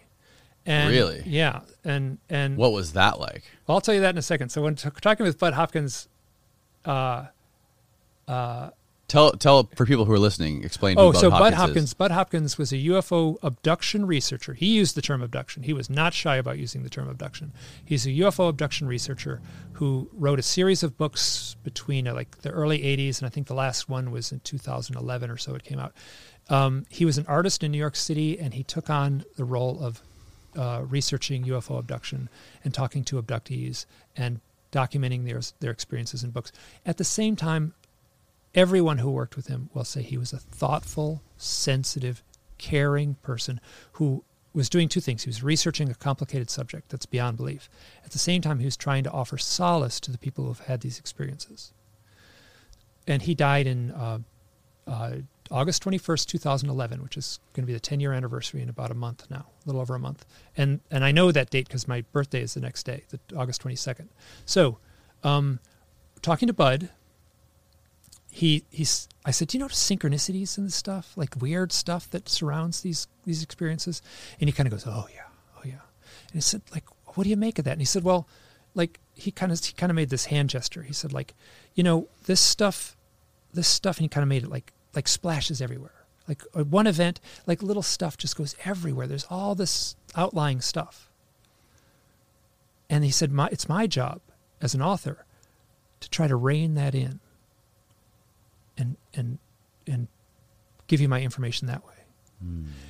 And I realized years later that like I'm the guy looking at those little drops that are like just barely connected to the overall phenomenon. I want to know about the synchronicities. I want to know about the owls. I want to know about the weird premonitions. I want to know about the psychic stuff. That you know, the core of it is the UFO contact experience. I want to know about all that outlying experiences. I want to explore that. And it's elusive. All I can do, I don't have any proof. I mean, a little bit. Maybe some uh, two witnesses see the same thing. Maybe um, someone has a picture or a recording and things like that. So, um, but so that, that that analogy of Bud Hopkins, who is a pioneering researcher, he wants to rein it all in. I want to study the stuff at the outline, and that's what these books are: is all the little speckles that surround the core phenomena. So, how did he hypnotize you? What was that? How did you get? How did you get in touch with him? What made? So he's- did you want to hip, get hypnotized, or did, was he more interested in hypnotizing you? What What brought this about? So he, so I, I, uh, I used to live in New York City, so I used to go back and forth to New York City and visit folks a lot and stuff. So he was working, um, in New York City, and at the time I was living there in New York City, I didn't have any interest in this at all. But that was so I left New York City when I was about thirty, and then I was living out west, and then, and then when I was when I was out west in Idaho is when I really started to dig into this research and uh, dig into reading the books and started eventually dig into my own experiences and do my own research. But before I was doing my own research, I I guess I had started. That was after the thing with Kristen, um, the the events of seeing the the multiple owls. Which isn't that interesting of a story, right? We saw some owls while camping, big deal. But it changed the direction of my life. Hmm. So um, I sent him a letter. And he replied. And I visited his house and he had, you know, those laundry baskets you get at the dollar store, you know, they're like big plastic laundry baskets. He had that was just like these files and they were all old, like these old like dividers. And one would say like, you know, uh, close up sighting. One would say uh, missing time. One would say, you know, lights in the sky. And, and there was just like letters and letters and letters. And I'm like, I looked at this big thing. I was like, is that from last year? He went, that's from last month. So I've talked to other UFO researchers, and I'll ask them like, "What's the what, how, what do you what's the proof in this? How do you find the proof in this?" And I had one lady kind of roll her eyes and go like, "Look at my email inbox. You want proof? That's the proof. Like how like I'm flooded. I'm like, and I'm nobody. Like I'm right. This this the owl research is way at the outer edge, and I'm getting stories all the time. I'm asking for them and I'm getting them. But okay, your question was, what was it like getting hypnotized by Bud? Yeah. So I call, I wrote him a letter. I, he got back to me, and I was uh, going to be in New York, and I went and visited him. And it was a year later that I went back and visited him again, and he said he was basically like, you know, he heard their stories about the beings in the yard and stuff like that, and the he, he was like, like, I was considering hypnosis, and I didn't want to do it. So this was your first time being hypnotized. Yeah. And it didn't, not much happened. You know what did happen? So here, the story I told initially. Did you go into like a wh- No, it's very, it's very, I've been hypnotized. I've gone to, you know what I did? This is funny because this hypnosis in the field, like I'm on, I'm, this is total inside baseball here where you're like, you're on the outside and I'm trying to bring you up to speed on like, Right. so like the infighting and the snipiness and the bickering and the, the anger and the, the butting heads within the UFO research community is like, it's crazy how antagonistic people can be towards each other. So within this that field, like there are people who hate, hate, hate anything that has to do with hypnosis. By using hypnosis, you are introducing false data. You're doing right? and Because they're you can just- implant false memories, right? Exactly. Right. And there's- you can make an argument that. And then on the other side, there's people who are like, oh, the only way to access the truth is through hypnosis. Hmm. And and so like I'm in the middle somewhere, which is a better place to be, I think, than to be like a true believer on either end of that spectrum. And and so I'm super cautious. So Well, all of all of the most famous abduction stories, all of the most famous abductees like Travis Walton, Travis Betty Walton- and Barney Travis Hill, they Walton did- all they all have been hypnotized, right? Yeah. But Travis Walton, did, most of his recollection is, is conscious. In the books that I've written, most of the reports are like, I'll say 99% of the reports are done with, there's almost no hypnosis uh, used in my books, a little bit, and they're my own hypnosis that I use in, in uh, But he he's been Walt Travis has been through hypnosis Yep. since like multiple times to re- re- th- recount his yeah. stories. Yeah. So yeah, so and then if you read Bud's books, there's like this. It seems like fifty percent of the the data emerges through hypnosis. Hmm.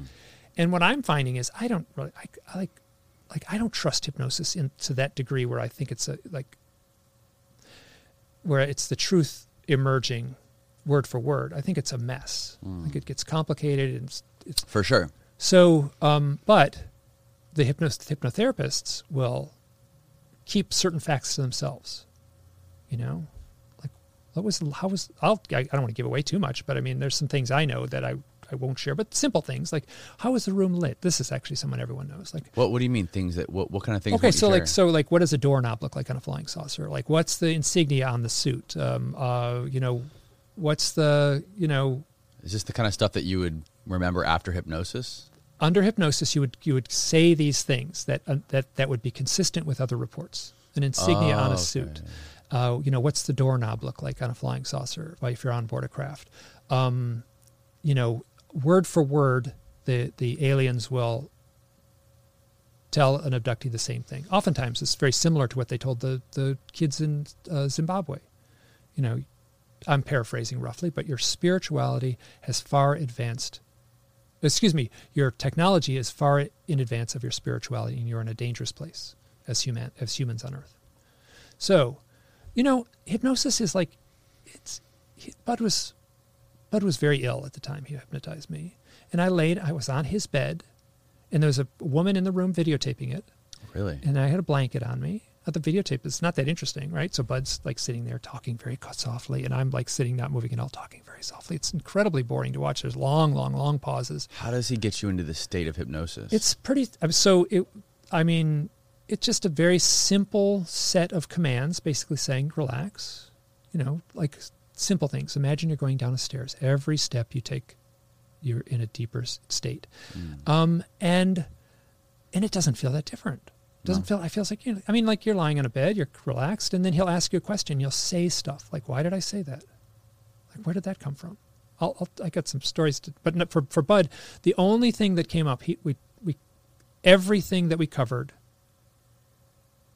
was exactly the same in my from my normal memory. No from your new conscious memory. From my conscious memory, yeah. No new information emerged except mm. for a few little things, and one of them was the image of the five aliens in the yard, there was a palpable sense, and I talked about it. It was like, it wasn't just, oh, yes, they're here. It was almost like, oh, shit, they're back. It's them again. I had that thought under hypnosis. Does, now here's a question for you. Does that make it true that I've been abducted multiple times by these gray beings? Just because I had a thought that said, oh, shit, they're back it's them again. It's them. Again. And I remember palpably feeling like, this is so familiar. This is so familiar seeing them out there. Does that make it true? Mm. I don't have an answer for that. I could see being vulnerable and wanting it to be true. And I could see being traumatized and saying, no, I reject that. You know, I'm trying to stay somewhere in the middle. And so I'm saying what I felt. So you think doesn't that, make it true? Do you think this ties to the first time you saw that light in the sky when you were coming home from the football game, when you had that missing time, that missing two hours or whatever it was? If that could have been the first time you, let me just ask you this: Do you believe you were abducted? I am now at the point where I am calling myself an abductee. Yes. Okay. So you, without a shadow of a doubt, you believe that you. Oh my God, abducted. shadow of a doubt! Now you've introduced that. I got shadows all over. The doubts are like like the doubts all over it. But the stuff that has happened to me has been so weird and so beyond belief that I have been forced to to say yes this really happened. I'm so here's the here's the sticky part, right? So UFO abduction, right? So we have this pop culture X-Files idea of metal spaceship filled with little scientists from another planet coming here to study mankind. Why the owls then? Why the psychic stuff? So so here's this is a so people contact me are this is a weird one for me. People contact me. I talk to them on the phone. Mm-hmm. I get a notepad. I write the date. I write their phone number. Simple stuff. I don't take that many notes. But one thing I do is I write Reiki. Do you know what Reiki healing is? Reiki therapy is? No. Oh, far out. Okay. So um, I'm hanging out with the like I was you for a long time. And yeah. I just got dragged into this. And all of a sudden, all my old friends, I still have a lot of my old friends, but all my old life faded away. And this new life emerged. And now I'm hanging out with psychics and shamans and Reiki healers and tarot readers and stuff. That sounds and fun. It's It's been amazing. It's been super rewarding. So, Reiki is a Japanese word. I think it means like life energy. So, you go to a Reiki, you could look in the phone book or whatever, Google Reiki therapists. There'll be 10 of them within Reiki five, therapists. They're healers. It's a okay. it's a non, it's a it's a, uh, mm.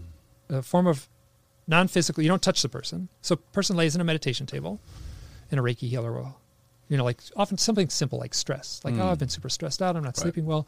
So a Reiki healer will go through these protocols, mm-hmm. and they'll put their hands over your body. About a half hour later, say okay, you're done, hmm. and the person will go home that night. And sometimes, not every time, the person will say I slept great health issues. So, anyway, I write on the paper, Reiki. I, I know to do this now, Reiki. And I just wait. It's like, oh, I, you yeah, I got your letter about UFOs and owls. And now we're talking on the phone, right? So you said you saw a UFO and an, had an owl experience. Let's hear your story. And they tell the story, and they're the people are emotional. They're like they're they need to get it off their chest. It's not like they're if they're trying to fool me. They're people don't cry when they're trying to fool you. Like it's very common for people to cry when I talk to them. Mm-hmm. I mean, people cry from trauma. If you're talking about you talk to a Vietnam vet or something like that, they're gonna right. they're gonna so powerful emotions. So I would just wait. I said, "What do you do for work?" So I'm a Reiki healer. How many of them are Reiki healers? Of okay, so that's of the people who contact me. Don't tell me 90%. No, it's less than Okay. 90, but it's more than 50. so, of the people who contact me and have a UFO and owl experience, that's the reason they're contacting me. Half of them are Reiki healers. Uh, that's a rough estimate. You don't even even so. So go back to our spiritual. Listen, I'm I'm extrapolating now. I'm I'm speculating, right? So the UFO occupants say, your technology has far outstripped your spirituality and you get these people like I know a guy. He's a he's a teamster. He's got tattoos. He's he's like you know a blue collar Truck driver? truck driver. He said he's had UFO contact experiences. Just one day out of the blue, he's like, I got to go. I got to learn to be a Reiki healer. Right. So apps. It's one thing if it's like it's some you know woman in Sedona who's already got the turquoise earrings and the flowy white gown and stuff like that. It's normal that she should be a Reiki healer. But the mm. truck driver with the tattoos and the and the you know the blue collar job. So I don't have an answer for that. But I'm saying, and if they're not Reiki healers, they're doing some other form of healing. There's some. Yeah. So See, to me, that just seems like a big red flag. What's the red flag? because they're Reiki healers. They're like it's the kind of people who it's you drive down you drive down Dale Mabry in Tampa, and there's all these little shacks open until three a.m. waiting for drunk people to come in and tell them their future. Yeah, yeah, yeah. But there's other people who are. I, I would argue very strongly that there's a, this guy. This Those guy. are the kind of people this- that that you know want to believe. They want to believe. They're they're they're Yeah, they're sure, sure. convinced themselves. Yes. They're not trying to fool you, but they're they've fooled themselves and they want to make they? a connection with I somebody. mean, why? I mean, so this this form of therapy has been around for thousands of years in in Japan. Right. No, I'm not. I'm not trying to discount. I'm not trying to discount the history of the therapy or or or the credibility of it, but the type of people that Oh, oh. call themselves those. A, a lot of them Okay. are scam artists, and Okay. a lot of them are just hustlers. Okay, so this is the term I use is like there's a lot of people in this field that make my toes curl in my shoes. Right. So I that's a given, okay? Mm-hmm. But this guy is a down to salt of the earth guy. He's not trying to fool anyone. He's done he's done a Reiki session on me. I was healing from an operation and and I I don't know whether there was benefit from it, but I was, you know, Mm-hmm. so he helped, you know, I paid him. It was a I paid him. It was you know, it was Right. so he i took him seriously he takes himself seriously and yeah i saw like i'm saying yes there's people in this field that can make your toes curl in your shoes at the same time there's this powerful mystical stuff that exists within this within this these accounts Okay. So going back to your your uh, your first hypnosis, um, and you you mentioned those five gray beings outside your window, and you recounted like, "Oh no, not again." Yeah. And that's not something that you consciously remembered from this experience. From from you called it kind of like a dream, like a very vivid dream, and you kind of what your conscious recount of that experience was like. Okay, they're here. It's time to go to bed. It's time to go back to bed. Put my head down and just go to sleep exactly but when you went under un, you know under this hypnosis it was different saying like okay it's happening again. Mm-hmm. right? Yep. It felt familiar. It's so happening again. So it's them. happening to you again. Why do you think that this is repeatedly happening to you? Why do you think they chose you? How far down the rabbit hole do you want to go here? as deep as we can okay, go. Okay. So, um, in order to tell that, I got to tell another story ahead of time. The story of March 10th, 2013, which is on, it's easy to find online on the presentations. I talk about it. It's an event that happened in the desert of, of uh, southern Utah. this, ta- this to tell this correctly takes about takes some time. So I'll I can I don't want to give you just the surface story, but I'll, I'm going to try to race through it a little bit. okay well we have we have uh five and a half hours till your plane leaves Okay. so I was at a UFO conference, and I um, was driving home. The UFO conference was in southern Arizona. I lived in Idaho. You draw a line. The travel line of travel is right through Utah, and I love Utah. So I wanted to take these little back roads and twisty turny roads through like the through the Four Corners area, through like the national parks, through the the, the sandstone desert. You know where like they shot the like the location for the Roadrunner cartoons, you know, Right. that terrain, which I love. And I did a lot of outdoor work over the years and I've spent a lot of time in that area and I love it. So this is like it's deep bond to that area. Yeah, you spent a lot of your life outdoors, camping and hiking, and Teaching mountaineering in Alaska and, and Wyoming and all throughout the Rockies and in Canada and yeah, and skiing in the winter.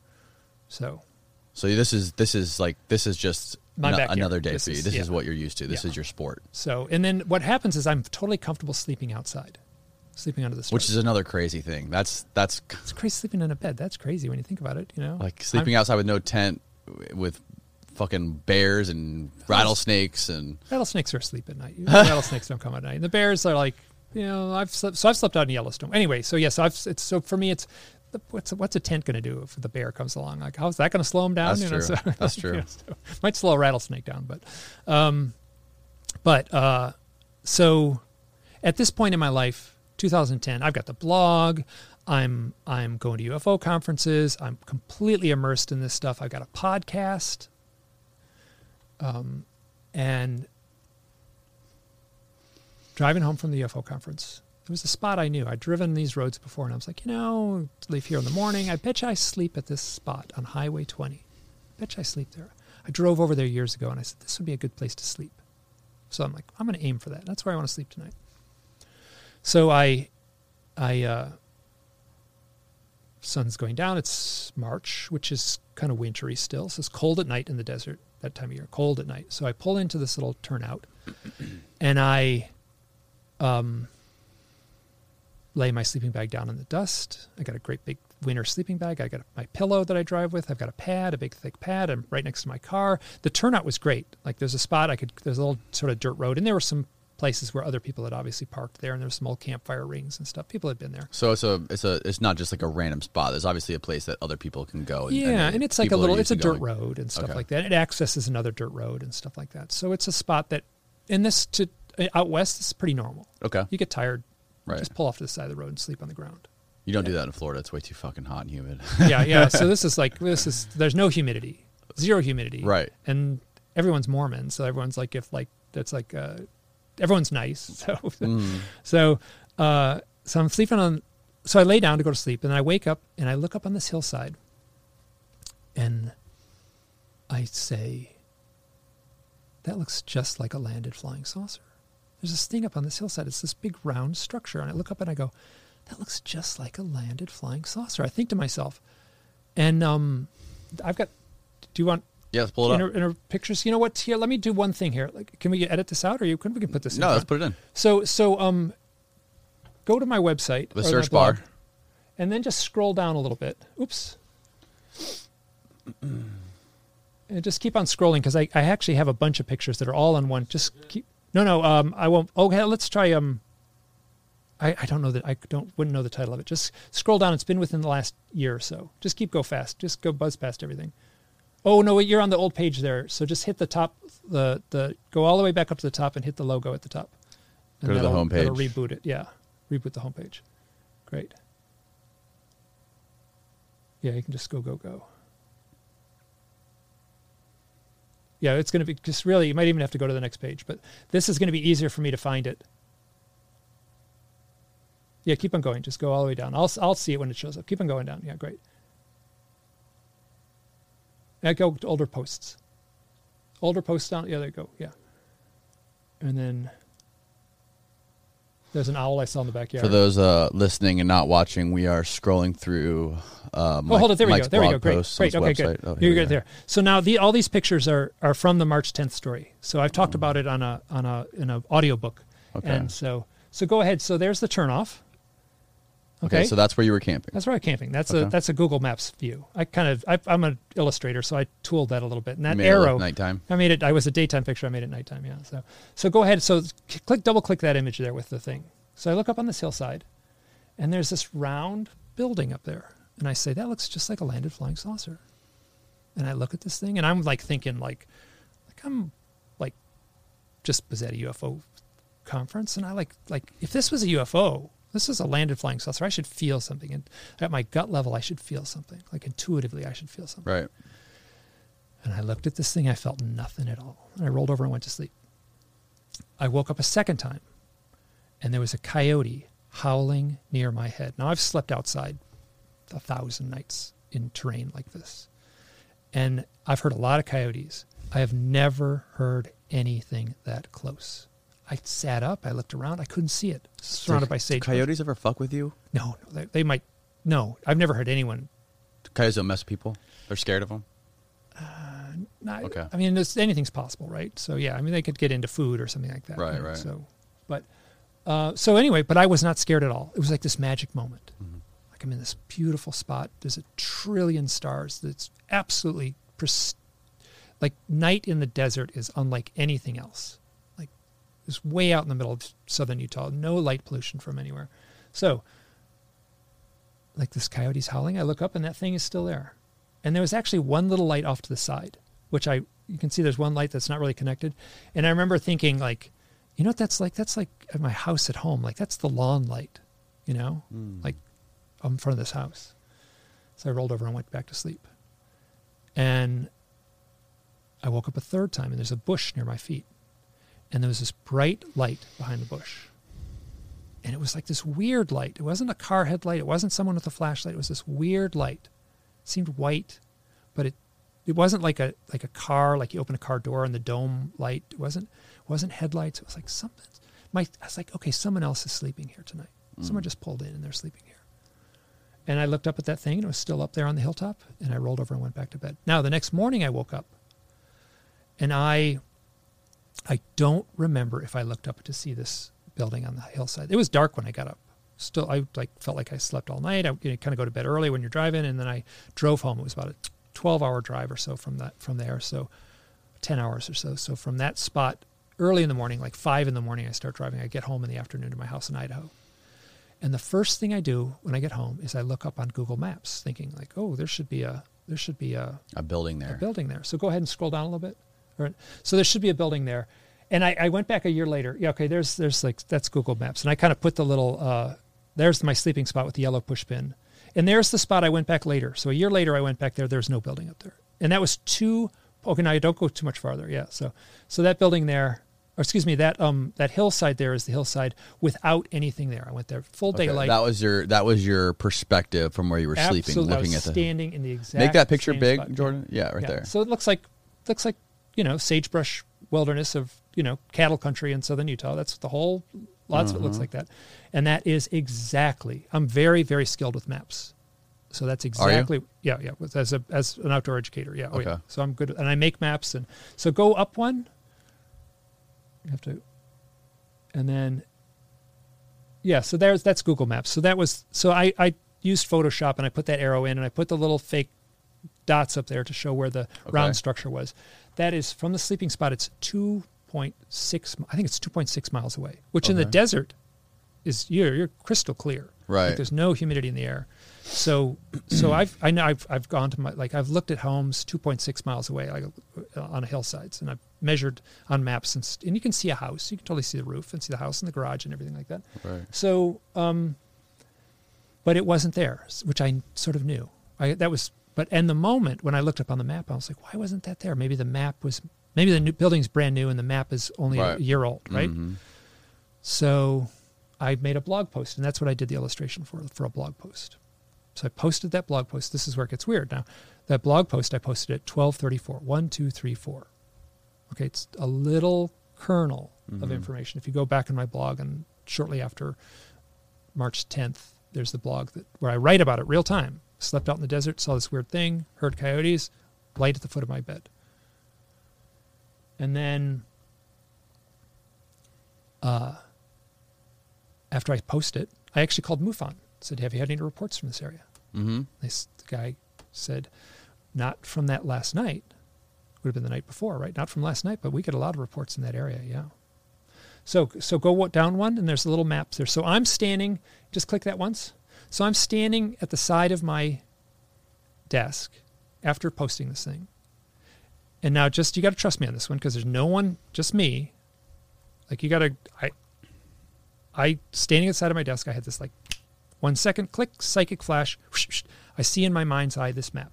I see that in my mind's eye. and then it just is there for a second and it disappears. And I've got my computer open. I was just looking at maps. I got all these point. I got the point. The yellow Mm-hmm. point there is where, or the greenish point there is where I was um, Sleeping. sleeping. And that's that's uh, What's the red dot? that's you'll find out here to tell the story correctly. Uh, so I knew there were three events on these three dots on this thing. So I knew what the the green one was. That was the event from the night before, Right. and I knew what the blue one was. That was an event from doing this from my head. That was from the springtime of 2010. And I was camping with a friend of mine, Natasha, who I met at a UFO conference. She's from Germany. She came over to, we had a plan to spend time in the desert and hike around the Four Corners area. That's the Four Corners area. That's where Colorado, Utah, Right. New Mexico, and Arizona all come mm-hmm. together. That's that little spot where the state lines cross there. So we had a great trip. We spent, we were hiking, we just went for weeks. We were hiking around. We had, it was great weather. It was magical. It was this great trip. And we were pulled into the little town of Cortez, Colorado. And there's something wrong with the brakes in my car.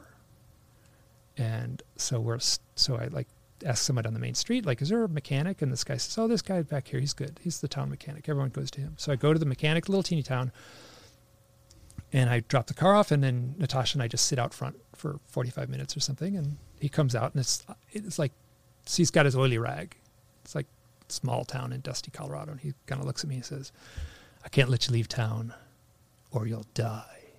Mm. And I'm like, "What do you what, is, what do you mean by that?" And he says, "Well, the brakes are going to fail. The brakes are like the brakes is if I I would be liable if I let you out of, with the car like this." And it's like, "Okay, what does this mean?" So well, I can fix it, but it's going to be about five days till the part comes in. Five days. Okay. So the guy at the shop helps me get a rent a car. Natasha and I have nothing to do. Like, well, like let's hang out for five days. So we'll leave the car here. We'll drive around a rent a car. The rent a car was great. It was easy. It was cheap. Mm-hmm. Little town, you know. So, so that night, we camp on the side of the road. We asked someone, "Where's good camping on the side of the road around here?" This girl at the coffee shop. She said, "Oh, this is a great spot. You go take this thing out of town. You turn left here, and there's a Forest Service road. You'll find great stuff out there." Great. So we went out there. We found great stuff. Set up a tent.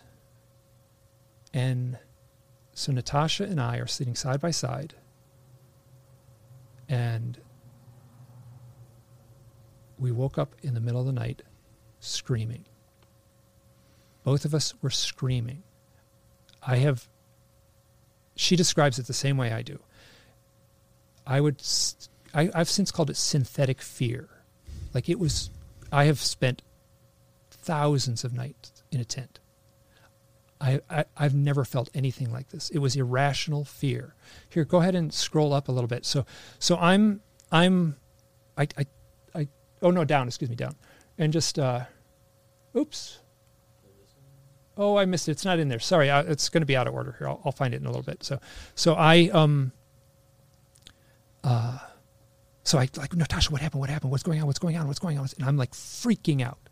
And she's like, I saw a face like a face. I don't know what that means. A face. So, so we're screaming and like, and I literally, I felt like I climbed on top of her like someone threw a hand grenade in the tent. Like, what's going on? Why are we both so scared? You can talk to Natasha. She'll, she's says it the same way. It was irrational. And then we just, so after a little bit, we're both asleep. We go from complete adrenaline freak out to asleep. And then now this is where it gets very murky, and I'm only gonna. This is I'm gonna tell you what I remember. I don't think this is what happened, but this is my memory. Mm-hmm. I had the total. I'm shaking just telling the story. I had this elevator up feeling, and I floated off the sleeping pad, and I felt myself floating up and through the roof of the tent, and I just kind of faded away. Just kind of faded into this whiteness, this realm of total whiteness. And as I was floating, I said, I have to remember this. I have to remember this. I have to remember this. And then it changed to, Am I on a table? Am I on a table? Am I on a table? Now I have no memories of being on a table. Mm. I, all I have is a memory of just this totality of whiteness. So, I don't know. how- It's this, this. All of a sudden I hear Natasha's voice, which I don't think she said this. I hear Natasha's voice with her German accent. She says, "Mike, you're floating," and then I'm back in the tent. And I'm and she so we both sleep soundly. We wake up in the morning, the birds are chirping, the sun's out, and I like Natasha, what happened last night? And she's she's like, I saw this face, I don't know. And so when I was floating, I also saw a round floating pizza pan shaped disc, which I've called a mandala, in, in the tent with me. Inside the tent? It was inside the tent. So she, I said, where, you know, she said, I saw this face, and this is to tell the story properly, it requires a lot. I'm just going to, That's in the book. I'll, I'll the, Yeah. I, would, I would sidetrack us and Right, took right. a half hour to tell this part and then come back again. So, so I get out of the tent, I walk around, and I'm like, I'm like, I'm literally looking for a spot on the ground where a flying saucer landed. There's nothing. There's no burn mark. I wanted to find it. Right. But later that day, I found a scratch on my chest. It started at my left shoulder and went almost to my belly button. And it was in like it was a legit scratch, like a like a cat claw, single cat claw, red mark, red line. Hmm. But when you looked at it really closely, it wasn't a scratch at all. It wasn't like a, a wound like that at all. It was a it was a line of tiny little fluid-filled blisters that were kind of red. And uh, what happened is a few days later, it washed off Like small dots almost in like a small line of polka dots. But Okay. each individual polka dot was a tiny fluid-filled blister, like like half a millimeter, tiny. And I needed glasses to see it, and and when and I took a shower a few days later, and it washed off. And and both Natasha, Natasha's a UFO researcher in Germany. I'm a UFO researcher here. When it washed off, we both went, we should have taken a picture of it. That's another thing that's very common. People like avoiding pulling a camera out. Did you go and get a CAT scan after this? no, I didn't. I never got a CAT scan. So, but that would be interesting to see if they could find anything different about like your insides or if they put anything in your body or something. I, I, I, I've thought about doing stuff like that. I have never done it. So, my plate's full. Right, my plate's full trying to you know deal with this stuff. So yeah. So I um so we're like we're stuck down there for five days. I call the friend up. This is the friend that said, um, "You want proof? Look at my email inbox." Her name is Miriam Delicado. So I call Miriam Delicado. She spent a lot of time down there. And she says, "We call her up and like we're stuck down the Four Corners area with this rent a car. What do we do?" She said, "You go to Canyon de Chelly, which is in the um, uh, Navajo Reservation Mhm. in Arizona, and you there's a guy that runs a sweat lodge ceremony there. Go to a sweat lodge ceremony. It's great, perfect. So we went down there and we I got his phone number. I called him up. I said we're driving down. He's like, we'll do a sweat lodge tomorrow. And he runs a campground, and there was a few other people there that were going to do the sweat lodge too that had asked him about it. So That's not the guy who went to prison, is it? no, not the, Okay. the guy where the, somebody died. Yeah. No, that happened in Sedona. Oh, that okay, happened in. Sedona. Yeah. No, this in fact he talked about that at the event. Oh, did he? Yeah. so he said like this is how you do it. You know, That's some like, crazy shit. yeah. So, but anyway, so it's a. It was just a. Here, um, keep on scrolling down and see if I can find some more of these images here. Keep going. Okay. Oops, you went past. Okay, let's. Yeah, go back up again. Yeah, it's not in this. It's not in this section here. Um, look up. Um, type in that little box on the side. You can just go right up back up to the side, and that's ira- um, irrational fear. Oops, not nope, not there. One more up. There we go Boom. irrational fear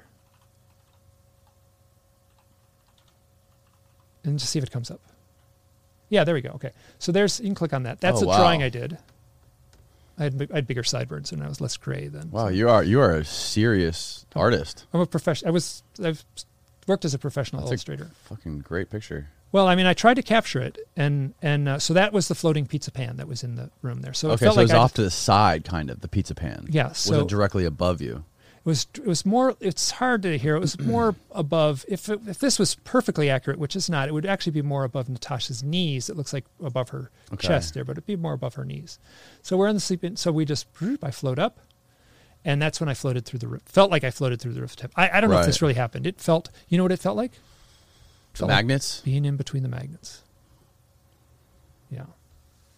So And when you when you have that feeling of being in between the magnets that are kind of pushing away from each other, do you, Do you feel like that you're completely, you have absolutely no control, and you can't, con- you just have no control over your environment, and you're sort of like paralyzed?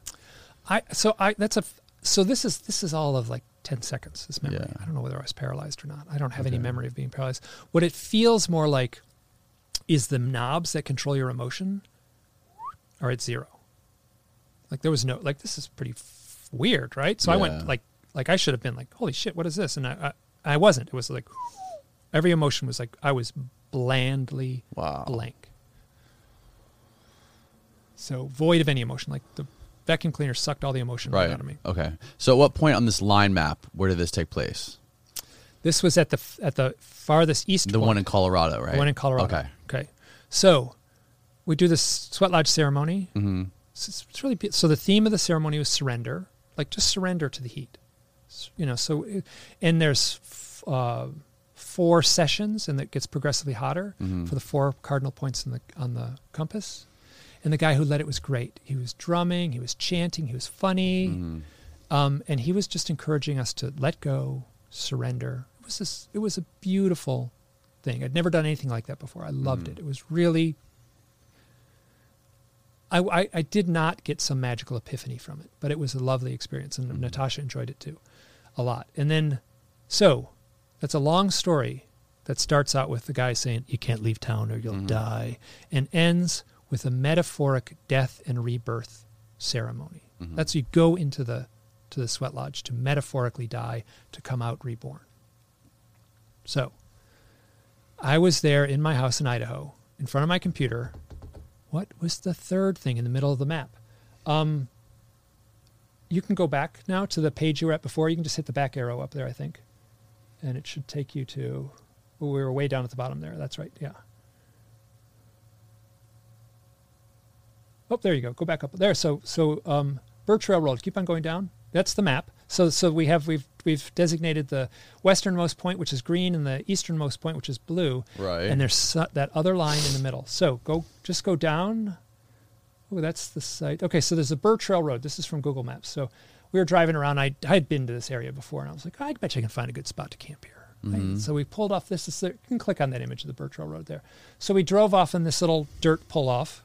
This is a daylight picture. And we sat there as the sun was setting. It was this beautiful evening. This was again with Natasha. Oh, hold it. We got. I'm jumping way around here. I, I did the thing that I didn't want to do. Okay, so the the one story ends right. So so this event here is from 2011. Natasha Okay. comes back a year later. She goes to the same UFO conference that we met at.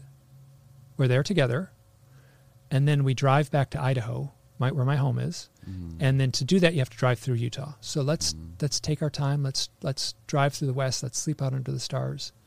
So that's what we did. So coming home from a year later, it's a year after the event in the tent, we're sleeping alongside the Bird Trail Road. Here I can go advance one, or you have to go back and and oh here now just let's not click that one yet. Yeah, let's stay with that one there. So um, sleeping out, trillions of stars. Natasha's from Germany. I've been driving all day. She's like, wakes me, Mike, I'm totally jet lagged. I can't sleep. What do I do? And I'm like, oh my God, I've been driving all day. All I want to do is sleep. Like, just, it's a beautiful night. Just go for a walk. Go for a walk out there. So she goes for a walk, and I lay uh, in the sleeping bag on the sand. And when she walks away, there's a there's an owl hooting in the bush near my head. It was so close and so loud. I don't understand why I didn't see it. It's almost the same as that coyote. Like it was so loud and so close, I couldn't understand why I didn't see it. It's right there. It was right there. Mhm. So a little while later, Natasha comes back and says, Mike, we need to go. We got to get out of here. Like, what, what, what, what, what, what? Like, we got to, we got to go. So what happened? What happened? She tells the story. So to, when she tells it completely, it was a little panicky that night, but she says, you know, when I left the, the campsite here and just walked down the road, she didn't get very far, like, you know, a couple hundred yards. There was, she said, uh, it just felt so magical. The stars and the stillness and the quiet. She said it felt so magical. It felt like I was sparkling. It felt so magical. And she's walking along, and then there was a light off in the sagebrush. And she was like, What's that? light?" You can see the terrain there. It's just like, you know, mm-hmm. Sand and sagebrush and bushes. And there's a light off in the sagebrush. And she was like, Who's out here at that night with a flashlight? And then the light starts floating along. She realized, Oh no, this is a floating orb. It's a floating orb that's floating along. So the orb goes, gets really big and goes poof, and then flashes and vanishes. And she's, then she's scared. She runs back, and that's when she wakes me. So I am listening to the call of a great horned owl while Natasha is is seeing an unidentified flying object, a floating, glowing orb. Mm-hmm. I asked her, Did you hear the owl? The owl's so loud. The owl's so loud. The noise rings in the desert. Just it's she said, I never heard an owl. So here go ahead, go to the next picture. Yeah, so so I had my map program and I pushed a button and brought up the yellow line. That yellow line is where I was sleeping on the sand.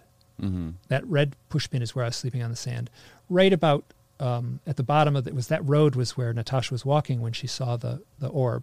So basically, just above the Aran road is roughly where she was. So pretty close. I mean, we could have talked to each other easily. That wasn't that far apart. Those are big bushes. So when I saw that yellow line and those three events lined up on a map, I was like, What is that yellow line? that yellow line is the is the yellow line. Here, go go up a few. That's that yellow line. That's I pinpointed exactly. I will say to the millimeter the east and west points, to where where the events happened. Mm-hmm. And the the yellow line is the straight line that that connects those two sites. And that's where I was sleeping on the side of the road, hearing the owl while Natasha saw the So orb. those three insane UFO events that you experienced, you can draw a straight line from the location of each one. Well, it's easy to draw a straight line between two, right? Right, but there's it- three. There's three, And you can draw a perfectly straight line. and it passes. Not all. It passes exactly. Like you can. So like a like turn the clock back like 15 years, right? So Mm-hmm. you had a paper map and a pencil, Right. right? So you put a little X on one spot, the best you can guess. Put a little X in the best spot. You put the ruler down. You put a line across the map. That line may be a half mile thick in mm-hmm. reality, right? You can zoom in with Google Maps, get that line one pixel thick. It crosses where I slept in the ground while listening to an owl. Wow. So I cannot, I call this my confirmation event. When I saw that yellow line, my old world ended. And all that stuff about, like, oh, did that really happen? What is, did that, like, gosh, I wonder if those things were in the backyard. Yeah, like, all that ended. Mm. And I was like, oh, like, it's real. Like, nobody could have, like, my subconscious couldn't have put these three things on the map. My, my, like, how did this happen? Like, the power of this crazy synchronicity, set of synchronicities. How, if these are UFO scientists in a metal spaceship coming from another planet, how did they do that? So, I like to sleep outside. I like to make maps. I love stuff like coyotes and owls and, sh- and shamanic experiences like sweat lodges. This whole thing feels like it was like tailored specifically for me. Like it felt like the clues that were set before me, I was the only one who could decipher them. I mean, who- But why why you though? So why you? Why Okay, what is okay. your belief? Okay, so so I'll answer that with a story in a second. But for here's just to make things weirder. So uh, the the middle one and the easternmost one, Yeah. the red and the blue one, happened with Natasha. Okay. The green one, I was alone. Happened on March 10th. March 10th is Natasha's birthday. Like th- this, to tell this story correctly, there are s- uh, so many strange little synchronicities connected like that. So that that if that happened in 2013. So let me just, for my own sake, I need to say something. I spent between about 2006 until that line until I clicked that line on the map and saw it, like 48 hours after sleeping out in the desert. I, my mind, I basically spent 95% of my waking hours wondering if I had gone insane. Like, no doubt. I am not exaggerating. I was stuck in this tape loop that was grinding away in my head that just said, This can't be happening. Is this true? I don't know if this is true. This can't be happening. Is this true? This I don't know if this is true. When that line showed up, the I I uninstalled that I mean the the, the, the tape loop was out of my head. And I could proceed forward in a way. Like all of a sudden I was like, oh my God, life's pretty easy now without that grinding thing. Am I going insane? Okay. Because this really happened. Right. Like I'm not exaggerating about these events here. So That's concrete. Yeah. now, um, 2018, August of 2018, I go for a hypnosis session. Who who uh, hypnotized you this time? Um, Yvonne Smith in California, Okay. and she, like with Bud gone, and Leo Sprinkle's now very old. So there's these key players in the field that are getting kind of old and have either passed on or are no longer doing the work. And so she's sort of the main person now in North America who's doing this this type of research, hypnosis. So I went to her office and we had met a few times before at conferences and she was we had talked and she actually had my book. She has the blue book, the owl book. And so she um so I went to her office and I had done a, a session earlier and the same story emerged again. And I didn't believe it. I didn't know what to make of it the first time this story emerged. What happened was I, I did a session with with um, a woman named Mary Rodwell uh, almost a year earlier, and I just didn't know what to make of this story. I just didn't know what to make of it. So I said, I'm gonna we, I want to explore the night. This is the night here of March 10th, 2013. I want to explore this night. Mm-hmm. So she takes me back, the hypnotic induction. I'm very relaxed. I'm lying on her couch. The lights are low and in her, you know, her little office. Looks like a therapist's office. She's sitting in a chair right next to me. We got our voice recorder in the room. I'm laying stretched out on her thing. She goes through about a half hour induction.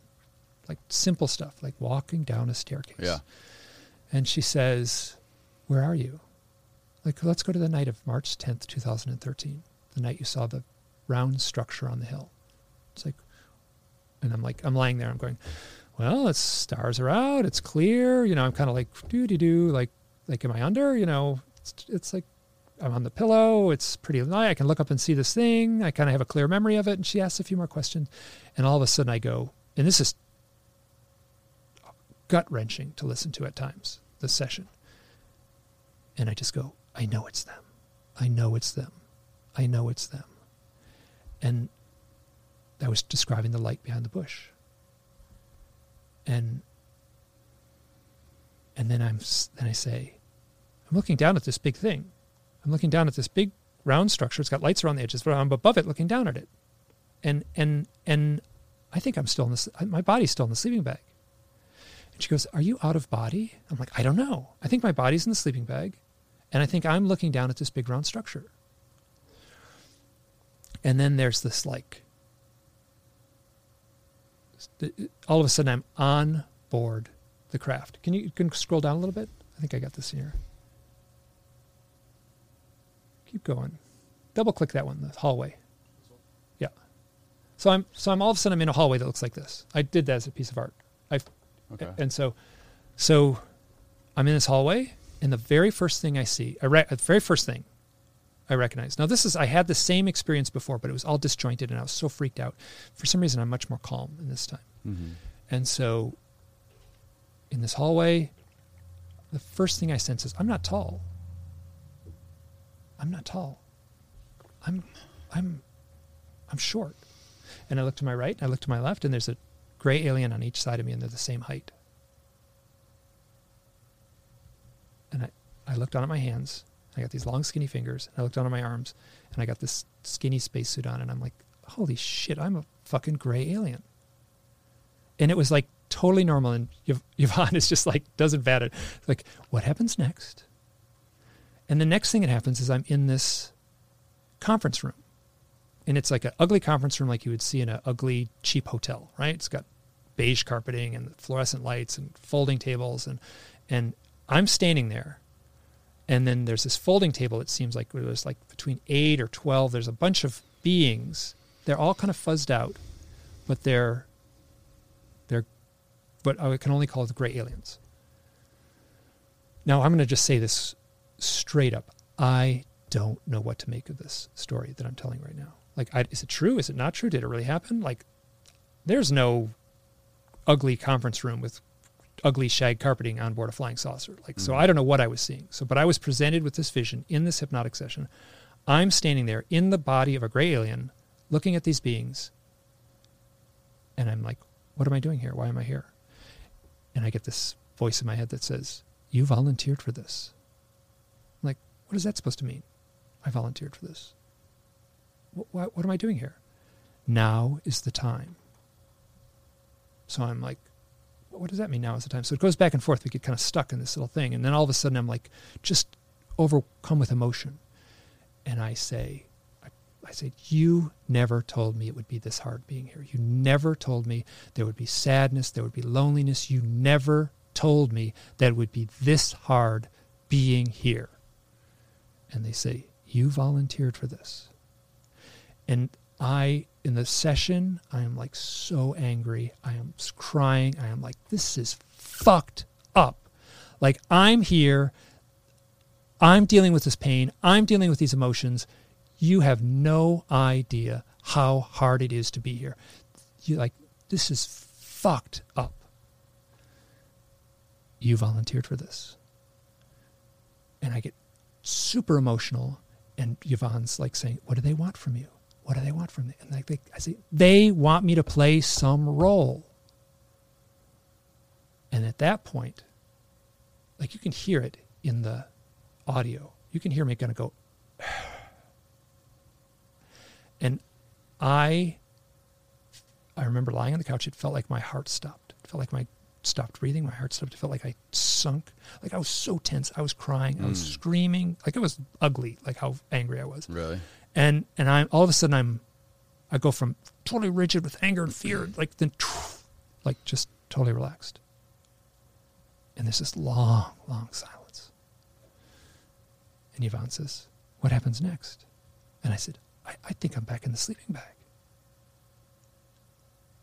Now, before we started the session with Yvonne and I, I said, Hey, somewhere in this thing, when I'm like in this vulnerable, unconscious state, you ask me, What's up with the owls? What's up with all the owls? Why owls? She said, Okay.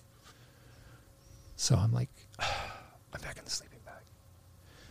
She says, Mike, what is your connection to owls? And without skipping a beat. Now, when you do hypnosis, oftentimes the answers are like really herky jerky mm, and they're like just a little whisper and you kind of mumble a lot. And she said, What's up? What's your connection with owls? And I speak very clearly. I say, the owls aren't important. The owls are a sign on a door. The owl is the correct sign for the door, but the owl is not important. It is the door that is important. I, I, this was like seared into my mind after. So, so, and I say, we are on this side of this door. We are trapped in this tight little claustrophobic hallway. And on the other side of the door is an infinite vastness. And then she asked a few more questions about some, and I was like, I got to get out of here. This is too much. I got to come out of this. So she brought me out of the hypnosis session. So I, that was, it was, when I said I was, I saw this, it was super emotional the first time. It was mm. super emotional the second time. It felt like I was watching a rerun, frame for frame rerun of the exact same experience with Mary Rodwell and then a year later with Yvonne Smith. So I had two hypnosis sessions, the exact same story emerges. Really? Word for word, frame for frame. It was like watching a rerun. Like you know when you like click this, oh I saw this one before, and then you sit there for a half hour and watch it anyway. I was like, I wanted s- so, but except for the part at the end about the the owls aren't important. So Mm. this is like for me, I feel like I'm on a therapist's couch right now. Like I'm I'm like I spent a decade like owls, owls, owls, owls, and Mm-hmm. UFOs. It's owls. It's the owl thing. I'm the owl guy. It's like it's, I'm my identity. It's my work. It's my Mm-hmm. passion. It's this thing that's, and then to have like me just blurt out, totally calm and confident. The owls aren't important. Hmm. The owls are a sign and a door. I took that to mean the owl is a symbol. The door is that other realm We are on this side in this realm, trapped in this claustrophobic hallway. That other realm is infinite and magical and enormous, and we are stuck here, and that's there. Maybe when we die, we'll get there. Maybe some, you know. I, so Right. anyway, I can tell you right now, there is no ugly conference room on board a flying saucer, and I can also say I don't trust it. Right. At the same time, it was powerful, like powerful. So I'm in this place now where I'm trying to like lead my life from this place where like was I like a gray alien in another lifetime and I hmm. incarnated here on earth to perform some role? I mean that's the message. And and just so you know that actually shows up a lot in the research when people go through hypnosis. The similar story to that. Almost exactly the same thing. Shows up a lot, and I knew it going into it, so I could have confabulated it. I got my my the file cabinets in my head are full of stories like this. So I could, if I want to confabulate it, I could, I could, I, I could do a, hmm. I could create a doozy of a story. But the first book, the first owl book, the blue book, I started writing that less than 48 hours after spending the night in the desert when I looked up at that big round structure on the hill. So I didn't put this together until like five years later, right? So I'm laying on the sand. I see all this weird stuff. I hear uh, uh, coyotes and I lights in by the bush, and I drive home, and there's, you know, I connect these things in a map, and then I start the book. Okay, five years later, I get this thing where I'm, where like, the story that emerges, which I don't know if it's true or not, is that I have, I'm a, I lived some identity. I incarnated as a gray alien. I lived some identity as a as a gray alien. I incarnated here on Earth to play some role, and I and I started the book less than two days later. So, you asked me, why are they picking these people? Why are they choosing people? What's the what's the meaning here? People like who've had these contact experiences write books. There's a lot of books out there. I've read a lot of them. So, what's you ask what I don't was it given given your question, the answer I would grudgingly give. It's like why did they do this to me? I was like I think it was to write a book about owls because that's that's how it played out. That's what happened. Hmm. And I didn't figure this out until 5 years after the book was published or yeah. So Interesting. Well, it's a fascinating journey you've been on, man. Sorry, I got I got kind of like the coffee was good and I felt like Yeah. I was on a, Oh, yeah. I was on a roll there. So um yeah, forgive me if I like got too like I didn't I don't want to be like the fire and brimstone. preacher, No, it was great. It's great. It's uh every every every single bit. I mean, especially combined with these illustrations that you're able to to put along with your story. It it's fascinating, man. It's mind bending. And and so you you were I could see where you were hesitant. I could see where you were like, ooh, like this is tough. This is tough. So so in this research, there's like a crazy line in the sand. Everyone's got the crazy line, right? That and you can be on this side of the line. Oh, I'll study UFOs and mm-hmm. be on this side. And then there's the crazy line. Well, on the other side of the line, I'm not going there. That stuff's crazy. Those people that talk about abduction, that's crazy talk. I'm not crossing that line. And everyone's got it, including mm-hmm. me. But what happens is that line fluctuates and it moves back and forth. You talk to enough people, it moves this way, it moves that way. You get some. So and everyone in this research has a different crazy line in a different spot. So I'm I am pushed right up to the edge of my own, my story, my own story. I, I don't know what to believe it. It's on my story is on the other side of the line. mm-hmm. So here I am. So, like, to to to to proceed forward in this work, in this stuff, in this research. Like people, ask, you know, people are disappointed sometimes. They read the books and like, we didn't come to much of a conclusion. I'm like, uh, I don't know. I'd be lying if I came to a conclusion. right. So Well, it's uh it's just incredible. You know, all the all the stories and and all of the especially the concrete evidence of of of where you were on those maps, being able to draw the lines from one thing to another. Um it's it's I don't even know I don't even know what to say about it. It's just super interesting. And I'm excited I'm interested to hear where you go from here, especially. Like do you do you plan on look going in any other specific directions from now on? Do you do you plan on publishing any sort of more of your research, more of the stuff that you found? What do you where do you go from here? So I you know what I so here can I just? I'll, so here's the three Yeah, books. show us the Okay, book. So there's the three books. This is the first one. Hold Who- up. Who do I talk to? Who do I point at? Okay, so this is the first book. This is the first book analysis. This was published in 2015, and that was the one that I just talked about. That started. Here's the second one. This basically is stories that were left over from the first one. This was called Stories from the Messengers, and this one is a collection of blog posts. So when I talked about having my blog, I was like blogging about these experiences in real time. Do you know who Richard Dolan is? He's a Yes, I do. Who is Yeah. he? Remind me. Oh, he's a historian who does UFO research. He's kind of the he's kind of the I've heard the name a thousand yeah. He, times. oh, he's he's on every documentary and so Okay. so so he published these books initially, oh, really? and then he kind of backed. He's doing uh, some other work now, and he kind Can of see backed out. Oh yeah, go ahead.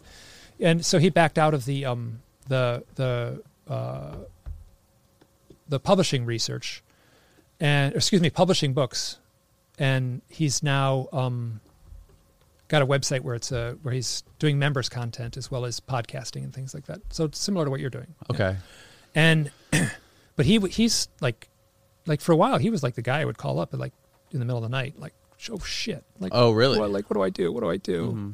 he's like like he's he's like you gotta you gotta you gotta do a memoir you gotta do your memoir and I thought about it and I was like I already did the memoir it's all in the blog it's all in real time so these the stories that I was just sharing all those those are blog post by blog post you can read them like the day after I wrote those stories. So instead of saying 10 years ago I had this experience some of them are you know obviously the stuff when I was a mm-hmm. kid but I'm also talking about my emotions and stuff like that. Now what I will say is that the first two books with the owls on the cover mm-hmm.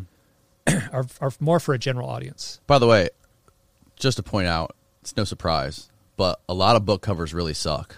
These book covers are fucking beautiful. Oh, I'm- um, I, I did these. I was a, um, I was an art director. I was like, I was like, no one's doing my book cover. Like I'm doing it. They're amazing. Yeah. So A I, lo- there's a lot of shitty book covers out there, and I can I appreciate these ones. that's, so so